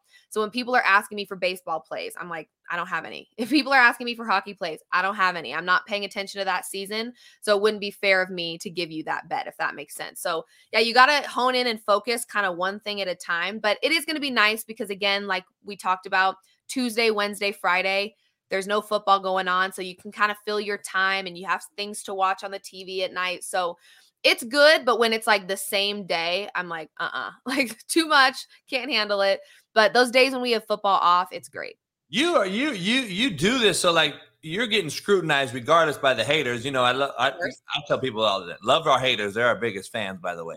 So like I got t-shirts for that. I'll send you one. So look, how do you um you have to be smart and strategic. So you you it's it, it makes sense for you. Um, I only got you for a couple minutes to get you out of here. What tonight? Lakers, Warriors, Celtics, Sixers, two kind of Eastern and Western Conference foes. Um, I don't even know what's going on in basketball. Are you staying away from that right now? No, I actually do have bets for tonight. Uh, couldn't stay away. That's a there's a little bit of degeneracy inside of me there's a little de- degeneracy inside of me where I'm like, ah, oh, dang it. Like, I can't stay away from this game. So I like the 76ers plus two and a half. I imagine we're going to see the Celtics kind of having a slow start to their season. Let's not forget, they did make it to the championship last season, but they did have a slow start. Um, I think we're going to see that again. Uh, they also had obviously a lot of off-season distractions and they've got a lot of injuries. Robert Williams to me is the guy that I trust the most to slow down a guy like Joel Embiid, and he is out. So I like I'm love I love what I saw from the 76ers in the preseason. Um, and I'm really liking James Harden to have himself a night. This is like the most in shape he has looked in a minute. I think he's really dialed in. I think he's really locked in. Um, I ended up taking over 28 and a half points plus assists. He's hit this in 11 straight versus the Celtics. So I like this spot for James Harden. I like this spot for the 76ers. I think that, again, the Celtics have a little bit of a slow start going into their season just with everything they've got going on. Um, so those are my plays for that one. And then I don't know why I like the Lakers to cover tonight. It want, makes me want to vomit. I don't want to bet on the Lakers. I don't want to put my hard earned money on the Lakers. It makes me want to be sick. But we're, we're he well, this I think the spread the last time I checked was seven and a half. So or seven, maybe seven. Um, I don't know. I just I've I've heard that the Warriors aren't going to be playing their starters in full minutes. If Anthony Davis is healthy, I think that the Lakers, we've seen them in close games against team they have teams they have no business being close against. I just think I don't know what it is. I know they looked awful in the preseason. It makes me sick, but something is telling me the Lakers can cover that 7. So, I haven't locked it in yet, but I am like so tempted. I keep staring at it, just wanting to do it so bad. So, who knows what we'll do there, but yeah, I like uh I like the the 76ers tonight in a big way. So So I got you on Tuesdays every week or right now today. Um I got to get you a couple picks before you get out of here. I got you 2 minutes. Let's do a 2 minute drill. All right. Okay. Uh UCLA Oregon college football. Uh, Oregon minus 6. Um it's in Oregon. This is a huge impactful game on the West Coast for everyone that don't realize you're still on the West Coast in my opinion. So UCLA Oregon, how do you like that one and where are you sitting? I like it. Um, yeah, I like that. I mean, I again, I'm not a huge follower of college football. College football. Right, right, I really am more Big 12 focused. My brother right. went to West Virginia, hence the West Virginia basketball. And then I went to TCU. So I'm focusing a lot on that aspect of it. But all right, um, give me this Texas, Oklahoma State. I, I, I, OSU, I know has some injuries, but six and a half at home feels like a lot. I feel like they yeah. I I, I kind of like the underdog here to cover. I don't know. That's that's a tricky one though because I do know OSU's got some injuries. After um, a loss, can can TCU beat Oklahoma State twice? You know what I mean? I and honestly, Big 12 wise, I don't know why. And I hate this for me because I'm obviously a fan of TCU and I'm gonna be at the game, but something is telling me Kansas State plus three and a half is is the bet for that game and I hate mm. it. I hate it. But I hate the fact that I'm I'm leaning that way, but that is where I'm leaning. All right, so let me. I, I, got you for one minute. Thursday night football this week. We won't dive into the whole thing. We'll see you. Make sure you follow her on Twitter and Instagram and get her locks of the week right there. Um, Thursday night's game though this week. um, Who is it? Holy shit. Uh Saints, Saints, Cardinals. Cardinals. Saints Cardinals. Who do you like in that debacle? I am I'm so done with Thursday night Amazon Prime. But go ahead. You got anything on that? Yeah, the Thursday night situation I'm getting pretty f- over with. Um, this to me is probably a prop game. You look at how the Cardinals defense is defending wide receivers and running backs and tight ends, and you go from there. You find player props you like. Uh, because I don't, I don't think I want to. I actually bet against the Cardinals. I had Seahawks money line to win outright this weekend, so that bet hit for me. I don't trust the Cardinals, but I also had the Saints to cover and they crapped their pants. So I don't trust them either. So this is, ooh, I don't know if I want to touch a side in this one. I think this Minus is a one and a half. Isn't that the hardest? Yeah, it's ugly. And it's so funny because a lot of people are like, well, don't take one and a half, just take the money line. Well, some a lot of games end in a one point difference. And if you have plus one and a half, you're hitting your bet. So it's not it's not necessarily bad to take plus one and a half. That line is there for a reason. And we know Vegas is dangerously and creepily smart, like smarter than they should be. So I don't No know. That's an ugly game. No doubt. Well, Liv, I appreciate you. I know you got to get out of here, busy as hell. You're the you're the next uh, Joy Taylor. This I'm, Oh, I'm making that you. announcement right here on this show. So Means Uh, the world. I appreciate you so much. Keep killing it, and uh, make sure everybody follows you. And uh, we'll talk later on. Awesome. We'll see you soon. Thanks. Take care. Bye. Appreciate Liv as always joining us. She gives us some great ass insight. Man, it is great to have a woman who knows what the fuck she's talking about, homie. Real shit. Hey, I love y'all, man. Um, make sure you pound the like button, subscribe, become a member today. We'll see you in 21 hours, man, right here.